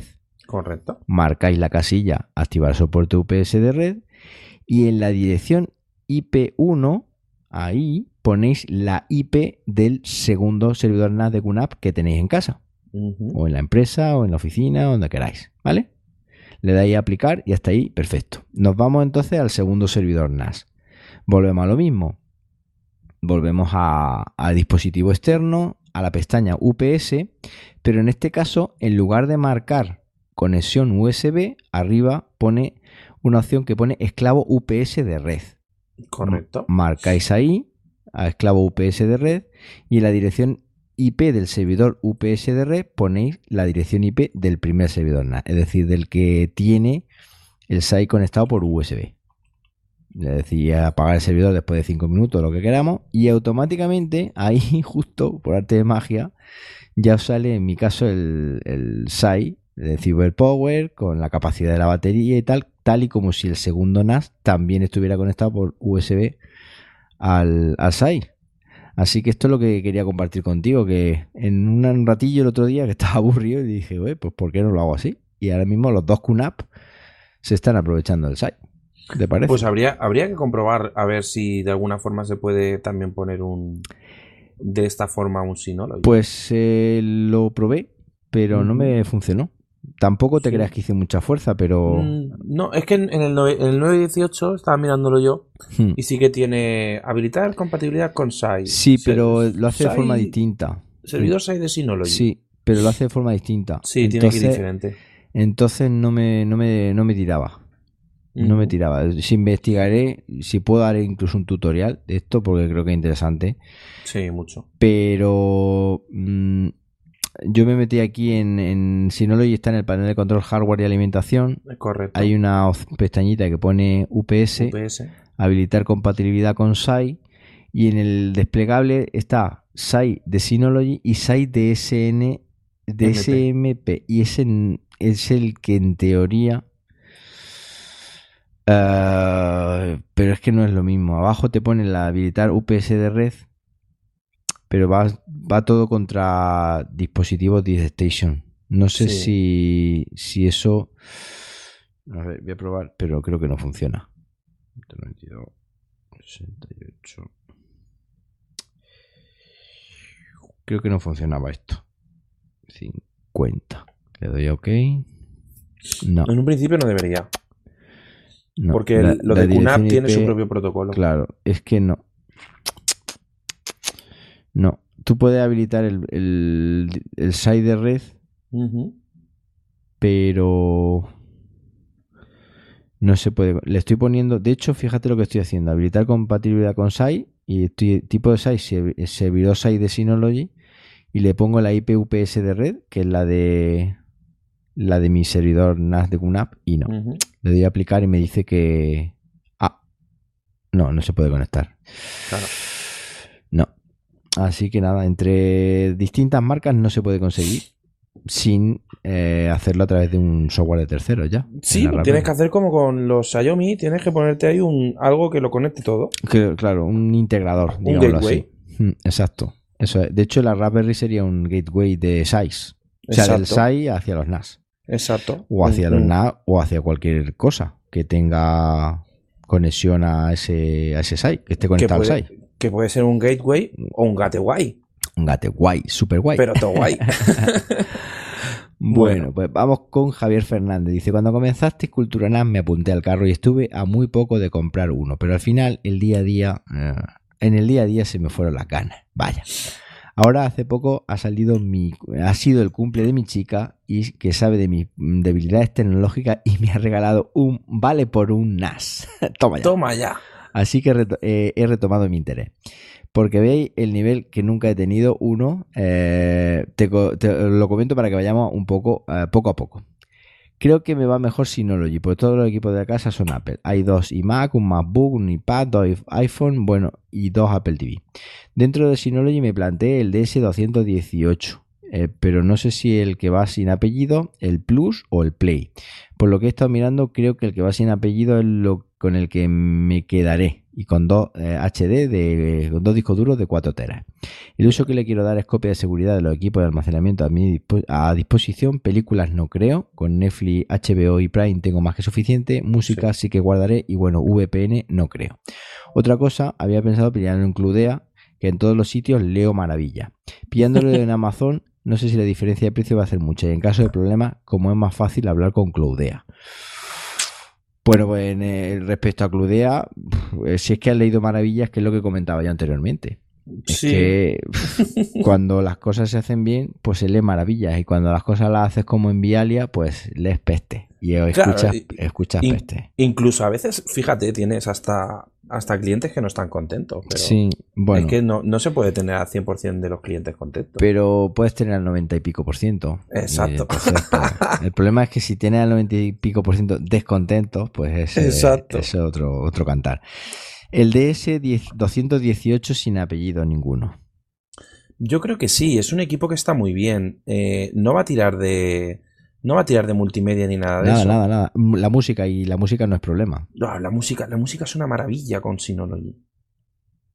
Mm, yo me he mm. quitado Spotify. Sí. De hecho, yo en los vídeos de. Hoy he subido un vídeo al canal de un altavoz Bluetooth que está probando. Y en los vídeos que hago prueba utilizo. Si te fijas luego en el vídeo, utilizo de ese vídeo. Sí. Me gusta mucho. Perdón, de ese vídeo, de ese audio. Sí, de ese audio, sí, sí, sí, y, me gusta mucho, me gusta mucho el, la interfaz de usuario, es muy rápida. Puedes descargarte la música en local si quieres, en fin. Sí, yo ahora mismo, mira, tengo puesto en el, en el de ese audio, mm. tengo puesto ahí que me descargue, yo tengo un móvil con 64 gigas, mm. tengo puesto para que me haga una caché ahí de 10 gigas.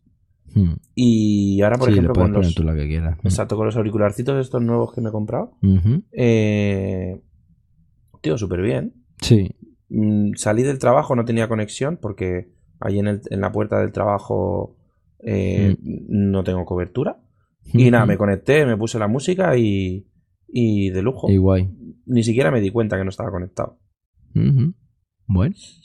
Pues nada, que se pille un, un DS218, que seguro que para lo que él quiere le va, le va bien. ¿No? Sí, una maravilla. Bueno, pues luego nos vamos con Ángel Luis Arquero que nos dice, adquirí su libro sobre NAS, mis más sinceras felicitaciones por la publicación y estaba tratando de conseguir sincronizar los calendarios de mi oficina a través del servidor. Consultando en diferentes blogs de la red he visto que es una duda bastante frecuente y, realmente no he conseguido resolver el problema. Lo máximo a lo que he llegado es a través de Outlook abrir el calendario con la siguiente ruta. Abrir calendario desde internet e introducir la URL en la URL el link que facilita el propio calendario de Signal y para Thunderbird, para Thunderbird dentro de la ventana cuenta de CalDAV. El problema con eso es que al agregar a Outlook este calendario nombra los eventos con el nombre Busy y no permite ver el asunto con el que originalmente fueron creado el evento, como si se tratara de un, de un cuadrante de cita y no un calendario compartido. Quizás usted conozca una solución al problema o al menos una alternativa para poder sincronizar calendarios sin tener que contratar Exchange. A ver, yo precisamente eh, hace poquito lo comenté aquí. Yo estoy utilizando ahora mismo el calendario de, Synology, del que me proporciona el, NAS. Y lo estoy, eh, lo estoy utilizando en, en, el Mac, bueno, en el Mac, en el iPhone y tal, a través de CalDAV. Y lo estoy haciendo exactamente igual que, que lo está haciendo él. Es decir, yo me voy aquí, abro un calendario, el calendario se abre directamente en una pestaña aparte, es decir, una ventana nueva, porque se abre en una aplicación, como os comentábamos anteriormente, está en el portal de aplicaciones y está ya automáticamente para que se abra así. Y yo, por ejemplo, tengo un calendario personal, pulso en la parte eh, derecha sobre el calendario personal y ahí hay una opción que pone cuenta CalDAV. Si pulsamos ahí, efectivamente me da una, una dirección eh, digamos que difieren dos, macOS barra iOS y Thunderbird, eh, Thunderbird, o Thunderbird o como se diga, ¿no? Claro, en ningún momento, en ningún momento, eh, de forma curiosa, viene que eh, eso eh, sea compatible con, Microsoft, con Outlook.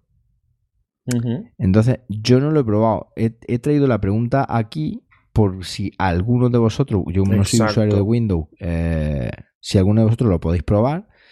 Si yo tengo un ratillo, incluso lo podría probar también por una máquina virtual o, tal en, Windows. Pero mm, no hay otra forma. Es decir, luego lo único que tienes que hacer es configurarlo de forma correcta. Yo si quiere voy a decir cómo lo tengo yo configurado en, en Mac OS. ¿Vale? Cuando yo abro el calendario, eh, eh, en las preferencias, si me voy a cuentas, yo ahí tengo que ponerle en la dirección del servidor, para que él lo sepa, la divido en dos. Lo mismo que me proporciona aquí el, la cuenta de CalDAP. Por un lado tengo el https urano y luego en el eh, eso es lo que es la dirección del servidor y luego la ruta del servidor pues es caldap barra jmramírez barra y mi puerto pues es el 22 obviamente necesita autenticación y tal lo puedo comentar por aquí pero necesitáis autenticación para conectaros ahí y ya está. Y uso el puerto el que sea y el SSL. Y no hay más. Entonces, yo otra, otra solución no, tengo. Lo que lo prueben local, lo primero. Claro. A mí me funciona, me funciona sin problema, pero la, lo que dice en el Outlook, a ver, a ver que igual lo configuro en el Outlook, porque estoy, pensando que tengo una tabla aquí con Windows, igual lo, lo hago y, lo pruebo, ¿vale? Y, se lo, y el próximo día se lo, se lo cuento. Pero si alguien se adelanta, pues que nos lo, que nos lo comente. Yo que estoy súper peleado con CalDAV, con WebDAV, con todos, todos los DAV estoy, estoy peleado. Pues cuando le tomas el tranquillo, yo lo configuré y hasta hoy. no consigo que me funcione el pues A mí me funciona perfecto, macho. De hecho, esta mañana he añadido una cita, tal, perfecto. No me da ningún tipo de problema al final, mira. Pero es algo que no he conseguido nunca. Sí, yo ahora mismo el que no me funciona bien es el, el de contacto, pero tampoco le he dedicado mucho tiempo. Sí, el card app, sí. Bueno, eh, vamos con Antón López Núñez que nos dice: soy, nuevo en esto del mundo Nike. Me estoy planteando en comprar uno, de estos. Uno, me estoy eh, planteando comprar uno. Punto. Estas son mis opciones. ¿Cuál me recomendáis? Nos habla de un QNAP TS451 Plus, un QNAP TS431 P2 y un QNAP TS451X. ¿Alguno o alguno que me recomendéis con HDMI, virtualización y multimedia? Con lo cual, eh, por aquí nos da una pista en, el último, en la última eh, mm, parte de la pregunta que quiere HDMI, que quiere virtualización y que quiere multimedia. Pues ahí solo hay uno que haga eso, hmm. prácticamente. que es el último, ¿no? Exacto, 451X, hmm. mm, que no existe, sería un 451 Plus. Sí, yo entiendo. 451X. Ah, eso es muy raro. Sí. Porque eh, ya da el primero como primera opción. Yo creo que este se, ha, equivocado, sí. Hmm. Mm, sí, no existe, que yo sepa. Que yo sepa. Eh, existe el Plus el 451 ASK y el 451 Plus, imagino, ¿no? Ah, a lo mejor es el 431X. O el 431X, no lo sé. Está el 431. Sí, correcto, el 431X. Hmm. Puede ser. Eh, de todas maneras, Gama 31 no virtualiza. 451 eh, Plus sería lo primero que empieza a virtualizar. Eh, pero es un poco flojillo, ¿vale? Hmm. A ver, para hacer pruebecitas, para tener un sistema operativo instalado y tal y cual, bien. Hmm. Si quiere funcionar directamente con, con, esa máquina virtual para hacer un trabajo, digamos, diario, no. Hmm. ¿Vale? Para tener una máquina para un acceso mm, en un momento dado desde el exterior, tal, hacer alguna prueba, esas cosas sí, pero poco más. Entonces, para virtualizar ya tiene que gastarse un poquito más de pasta. Sí, Sí, la virtualización no hace milagros. Entonces... Eso siempre lo he dicho, a no ser que sea un Ryzen. Eh, sí, bueno, con un Ryzen hace milagros. Hace milagro, pero si no. pero hace milagro porque hay chicha. Claro, si no, no, hace milagro nada. Eso está claro. Exacto. Bueno, pues vamos con. Bueno, ¿qué le decimos? Pues eso, que como mínimo mínimo el 451. El 451. Eh, pero que no espere mucho rendimiento. Exacto, que luego que a la hora de virtualizar, pues es eso. Eso al fin y al cabo es un equipo que lleva un procesador bajito y, que va a tener prestaciones pues, de un equipo con un procesador bajito, pues, pues todavía un poquito menos, porque tiene que compartir sus recursos con otros sistemas operativos. Bueno, pues vamos con David Roca. Dice, viendo tutoriales de Cludea con David, me decidí a realizar un port tracking entre mi NAS, mi Switch, que es compatible con esa tecnología, y mi ordenador. Bueno, para que el que lo sepa, un link aggregation, ¿vale? O un L... ¿Cómo es? LA... LACP. Vale. Todo iba bien en un comienzo, pude configurar mi NAS, luego el Switch, pero cuando llegó al PC comenzaron los problemas. Me gasté 170 euros en una controladora PCI con doble conexión de red, especialmente para este cometido. La pesadilla comienza cuando quiero configurar a Windows para la doble conexión de red y es que aunque busque tutoriales en la web, no pude dar con ninguno que me solucionara el problema. Sé que en Mac, en Mac y su puerto Thunderbolt ese problema no existe. Profundizando más en el tema, averigüé no hay capacidad de LBFO nativa en Windows 10. Microsoft no admite este trabajo en un equipo de la red SKU, del cliente. Estoy muy frustrado porque veo que hay mucha gente que lo ha intentado sin éxito. ¿Tiene usted alguna información que se me escape? Quería agregar si existe algún adaptador Thunderbolt para PC. Tengo un motherboard bastante nueva, completa, un MSI Z270 Gaming M7 y he leído por ahí que existen adaptadores de USB tipo C a Thunderbolt, pero no llego a ver realmente lo que necesito. ¿Sabéis algo de este tema? ¿Me, solucionaría esto el problema que tengo con Link Aggregation con mi PC con Windows? El Windows es maravilloso. Sí. Pero estas cosas las reserva a Windows Server. Sí. Y cosas así. Sí, de hecho aquí en las notas hemos puesto que en Windows 7 hay un tutorial por ahí de necesitan una cosita que se llama uh, Nick Teaming y hay un tutorial de que muestra cómo hacerlo. Pero en Windows 10 también si tienes conocimientos PowerShell, digamos la consola de comando avanzada de Windows también se puede, lo estuve leyendo así por encima, no lo he probado, obviamente, pero sí, sí que se puede se puede tirar por ahí. Igual. El problema que tiene esto es que hmm. tú puedes hacer teaming, pero al fin y al cabo no es una agregación de puertos. Eh, ya. ¿Vale? Puedes hacer un teaming, puedes hmm. hacer un balanceo de carga, puedes hacer un. Pero no va a ser LD, LC, L, sí, LA... LACP. ¿Vale? Eh, eso está solo reservado a. A ver, el problema está en los drivers. Hmm. ¿Vale? Entonces. Mm, prácticamente ninguna tarjeta de red tiene drivers para, eh, para hacer teaming en ordenadores que no sean Windows Server. Hmm. Y al final... Eh, de hecho, en mm, Windows Server sí que vi que sí que te da ya las opciones. Exacto, lo tienes súper Súper fácil, sí. Yo hace un tiempo me peleé con esto, incluso estuve en contacto hmm. con, con, Intel, eh, con servicio técnico, con un tío conectado y tal, y me dijo, lo que quieres hacer no es posible. Hmm. Además, adelanto una cosa. Mm, el link aggregation, eh, estamos hablando de un QNAP, ¿verdad? Mm. Mm, qué pena, no sabemos si es un QNAP o un Synology. Eh, configurar mi NAS, pero no sé. No, no sé, yo tampoco, no lo vale. Bueno, en caso de Synology, el link, el link aggregation funciona prácticamente como todos pensamos. Agregamos dos conexiones de red y va a 2 gigabits. Perfecto. Eh, eh, ataco con un solo equipo con una red también de 2 gigabits y va a 2 gigabits. Perfecto. En caso de QNAP, no.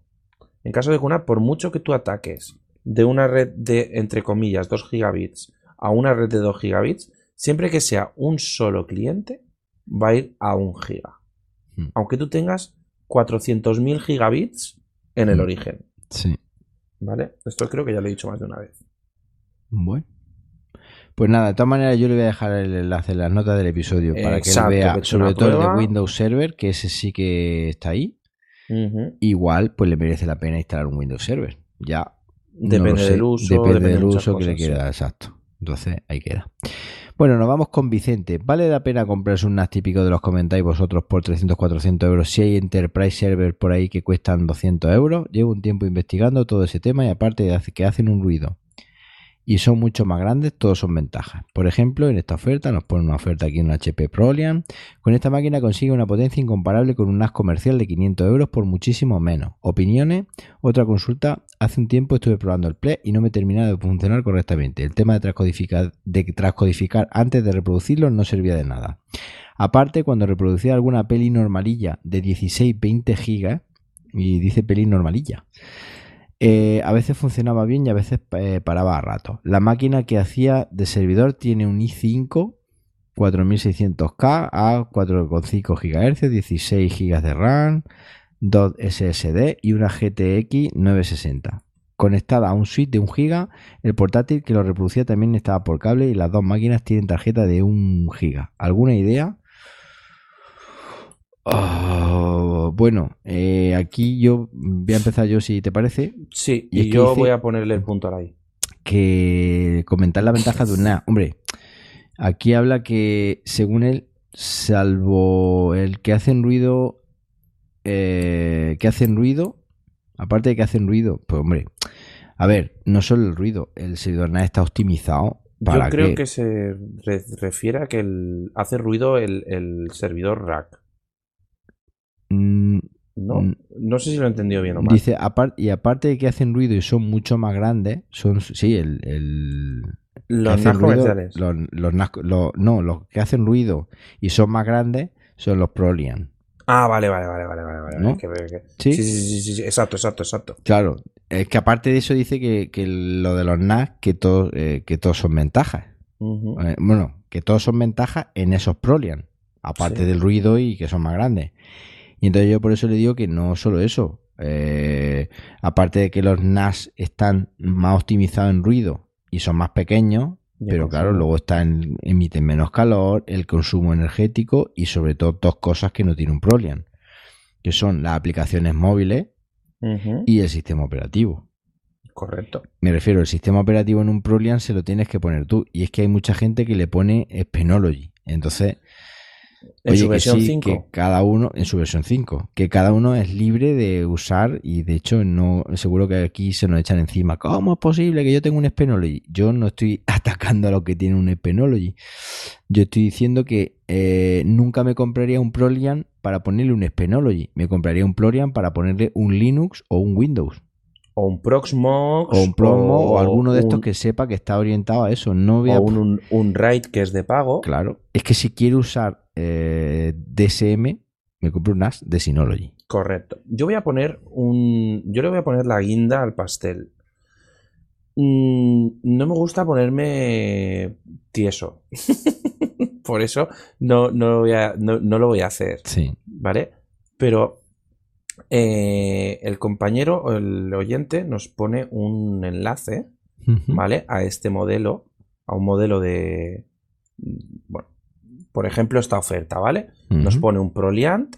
Lo vamos a poner en la nota del episodio. Para sí, sí, sí. Nos pone un Proliant que a priori tiene un Xeon. Y ya dices, ¡guau! Es un Xeon. Pues ese Xeon tiene un rendimiento de 4.000 mm, puntos en Passmark. Que eso lo da mi, mi 918 Plus. Claro. O sea que.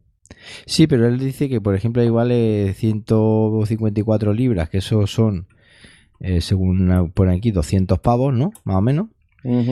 Eh, pero repito, es que eh, con los servidores NAS pasa un poco como con Apple, ¿no?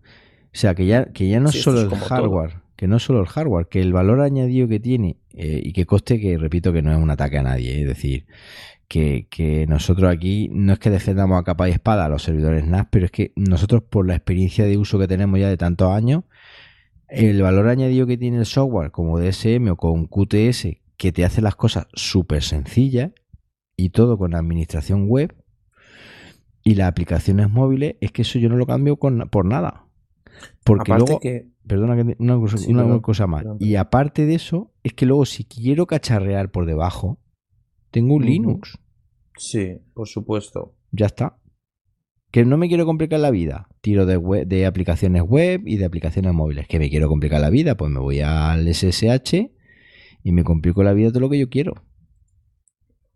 ¿No? Sí. Ya está. Y luego, respecto al Mm. tema de Plex, pues dice, yo tengo un Plex y funciona a perfección, como mucha gente que nos están escuchando, ¿eh? Lo tienen corriendo el servidor NAS en, o sea, en Plex en un servidor NAS de Synology normalito. Lo que pasa es que, claro, Peris normalita de 16 a 20 gigas, Sí, Uf. todo depende del, del reproductor que tengas, todo depende de, si de muchas transcodificas, cosas. si no transcodificas, si- Mm, si estás, claro. eh, si necesitas transcodificar, solo necesitas hacer remux, Mm. eh, son muchas cosas. Mm. Al fin y al cabo, un eh, Plex tira de procesador a saco.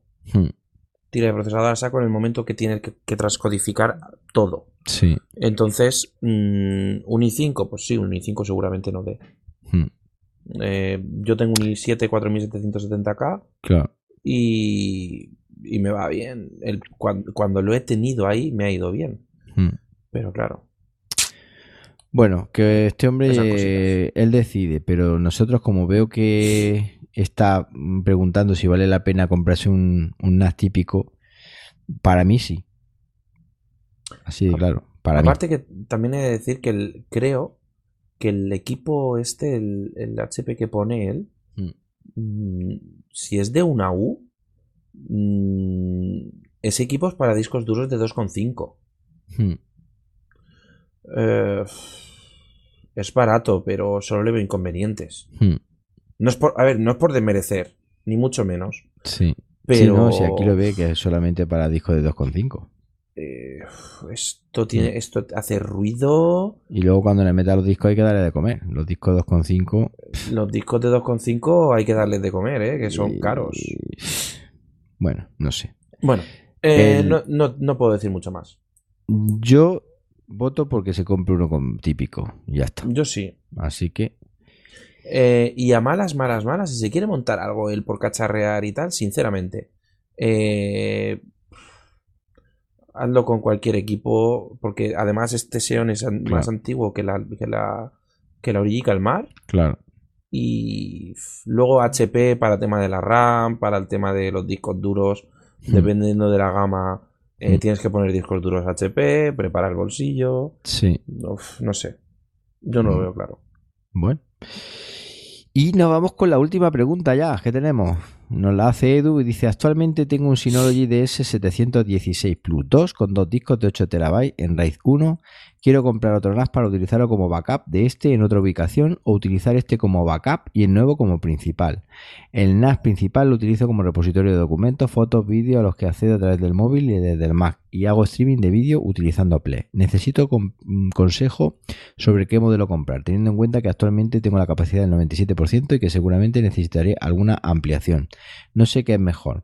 Comprar un NAS con más bahía y, y el actual usarlo de backup. Problema, con dos discos en el NAS de backup y cuatro en el principal, me faltará espacio de backup. Comprar un NAS para backup, no sé de cuántas bahías, y ampliar el que tengo, ya sea la capacidad de disco o en el número de bahías. Lo de las bahías no sé cómo funciona. Cuando dice ampliar el número de bahías se refiere a unidades de expansión, entiendo yo. Dice, y tercero, seguro que se ocurre eh, otra opción. Y por último, una vez cogida la opción más idónea, necesito consejo de cómo hacer el montaje para no perder la información y configuración del NAS que tengo ahora. Creo que se pueden poner los discos tal cual, pero no estoy seguro. Dispongo de un presupuesto de entre 1000 y 1500 euros. Bueno, Que vaya entrando en clubia.com. sí, que voy a Sí, sí, entrar no, ahora, ¿no? No, Eh, eh, dime, dime, David. pues eso. eh, yo creo que un NAS de más bahías y Mm. sustituye los discos duros, o sea, pasa los discos duros del 716 a su 1518, por ejemplo, y para adelante.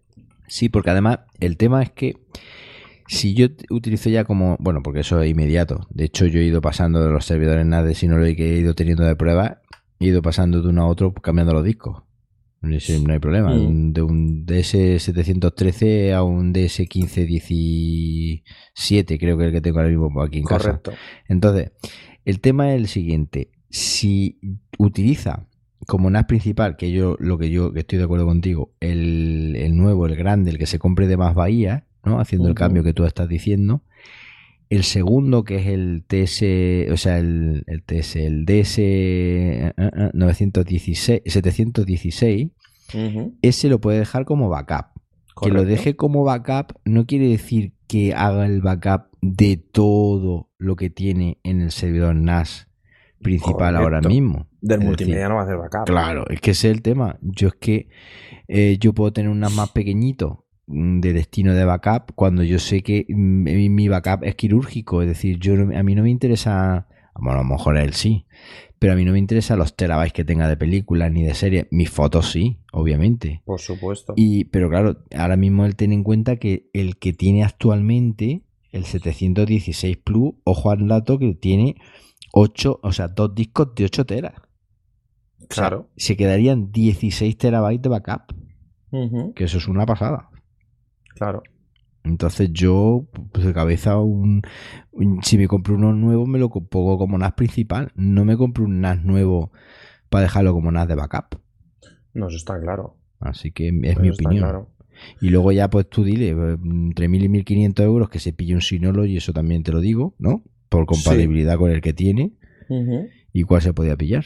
Pues el 3018XS eh, es un amigo bueno, ¿eh? 1439. Hmm. Sí.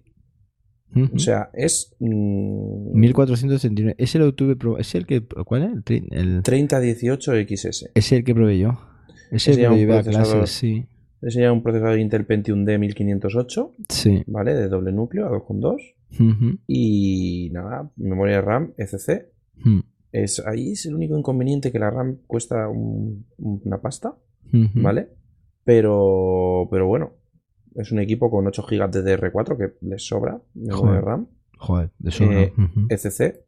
Y es un, es un buen equipo. Mm. Bueno, pues nada, ya nos contará este hombre al final cuál es su, su decisión, ¿no? Sí.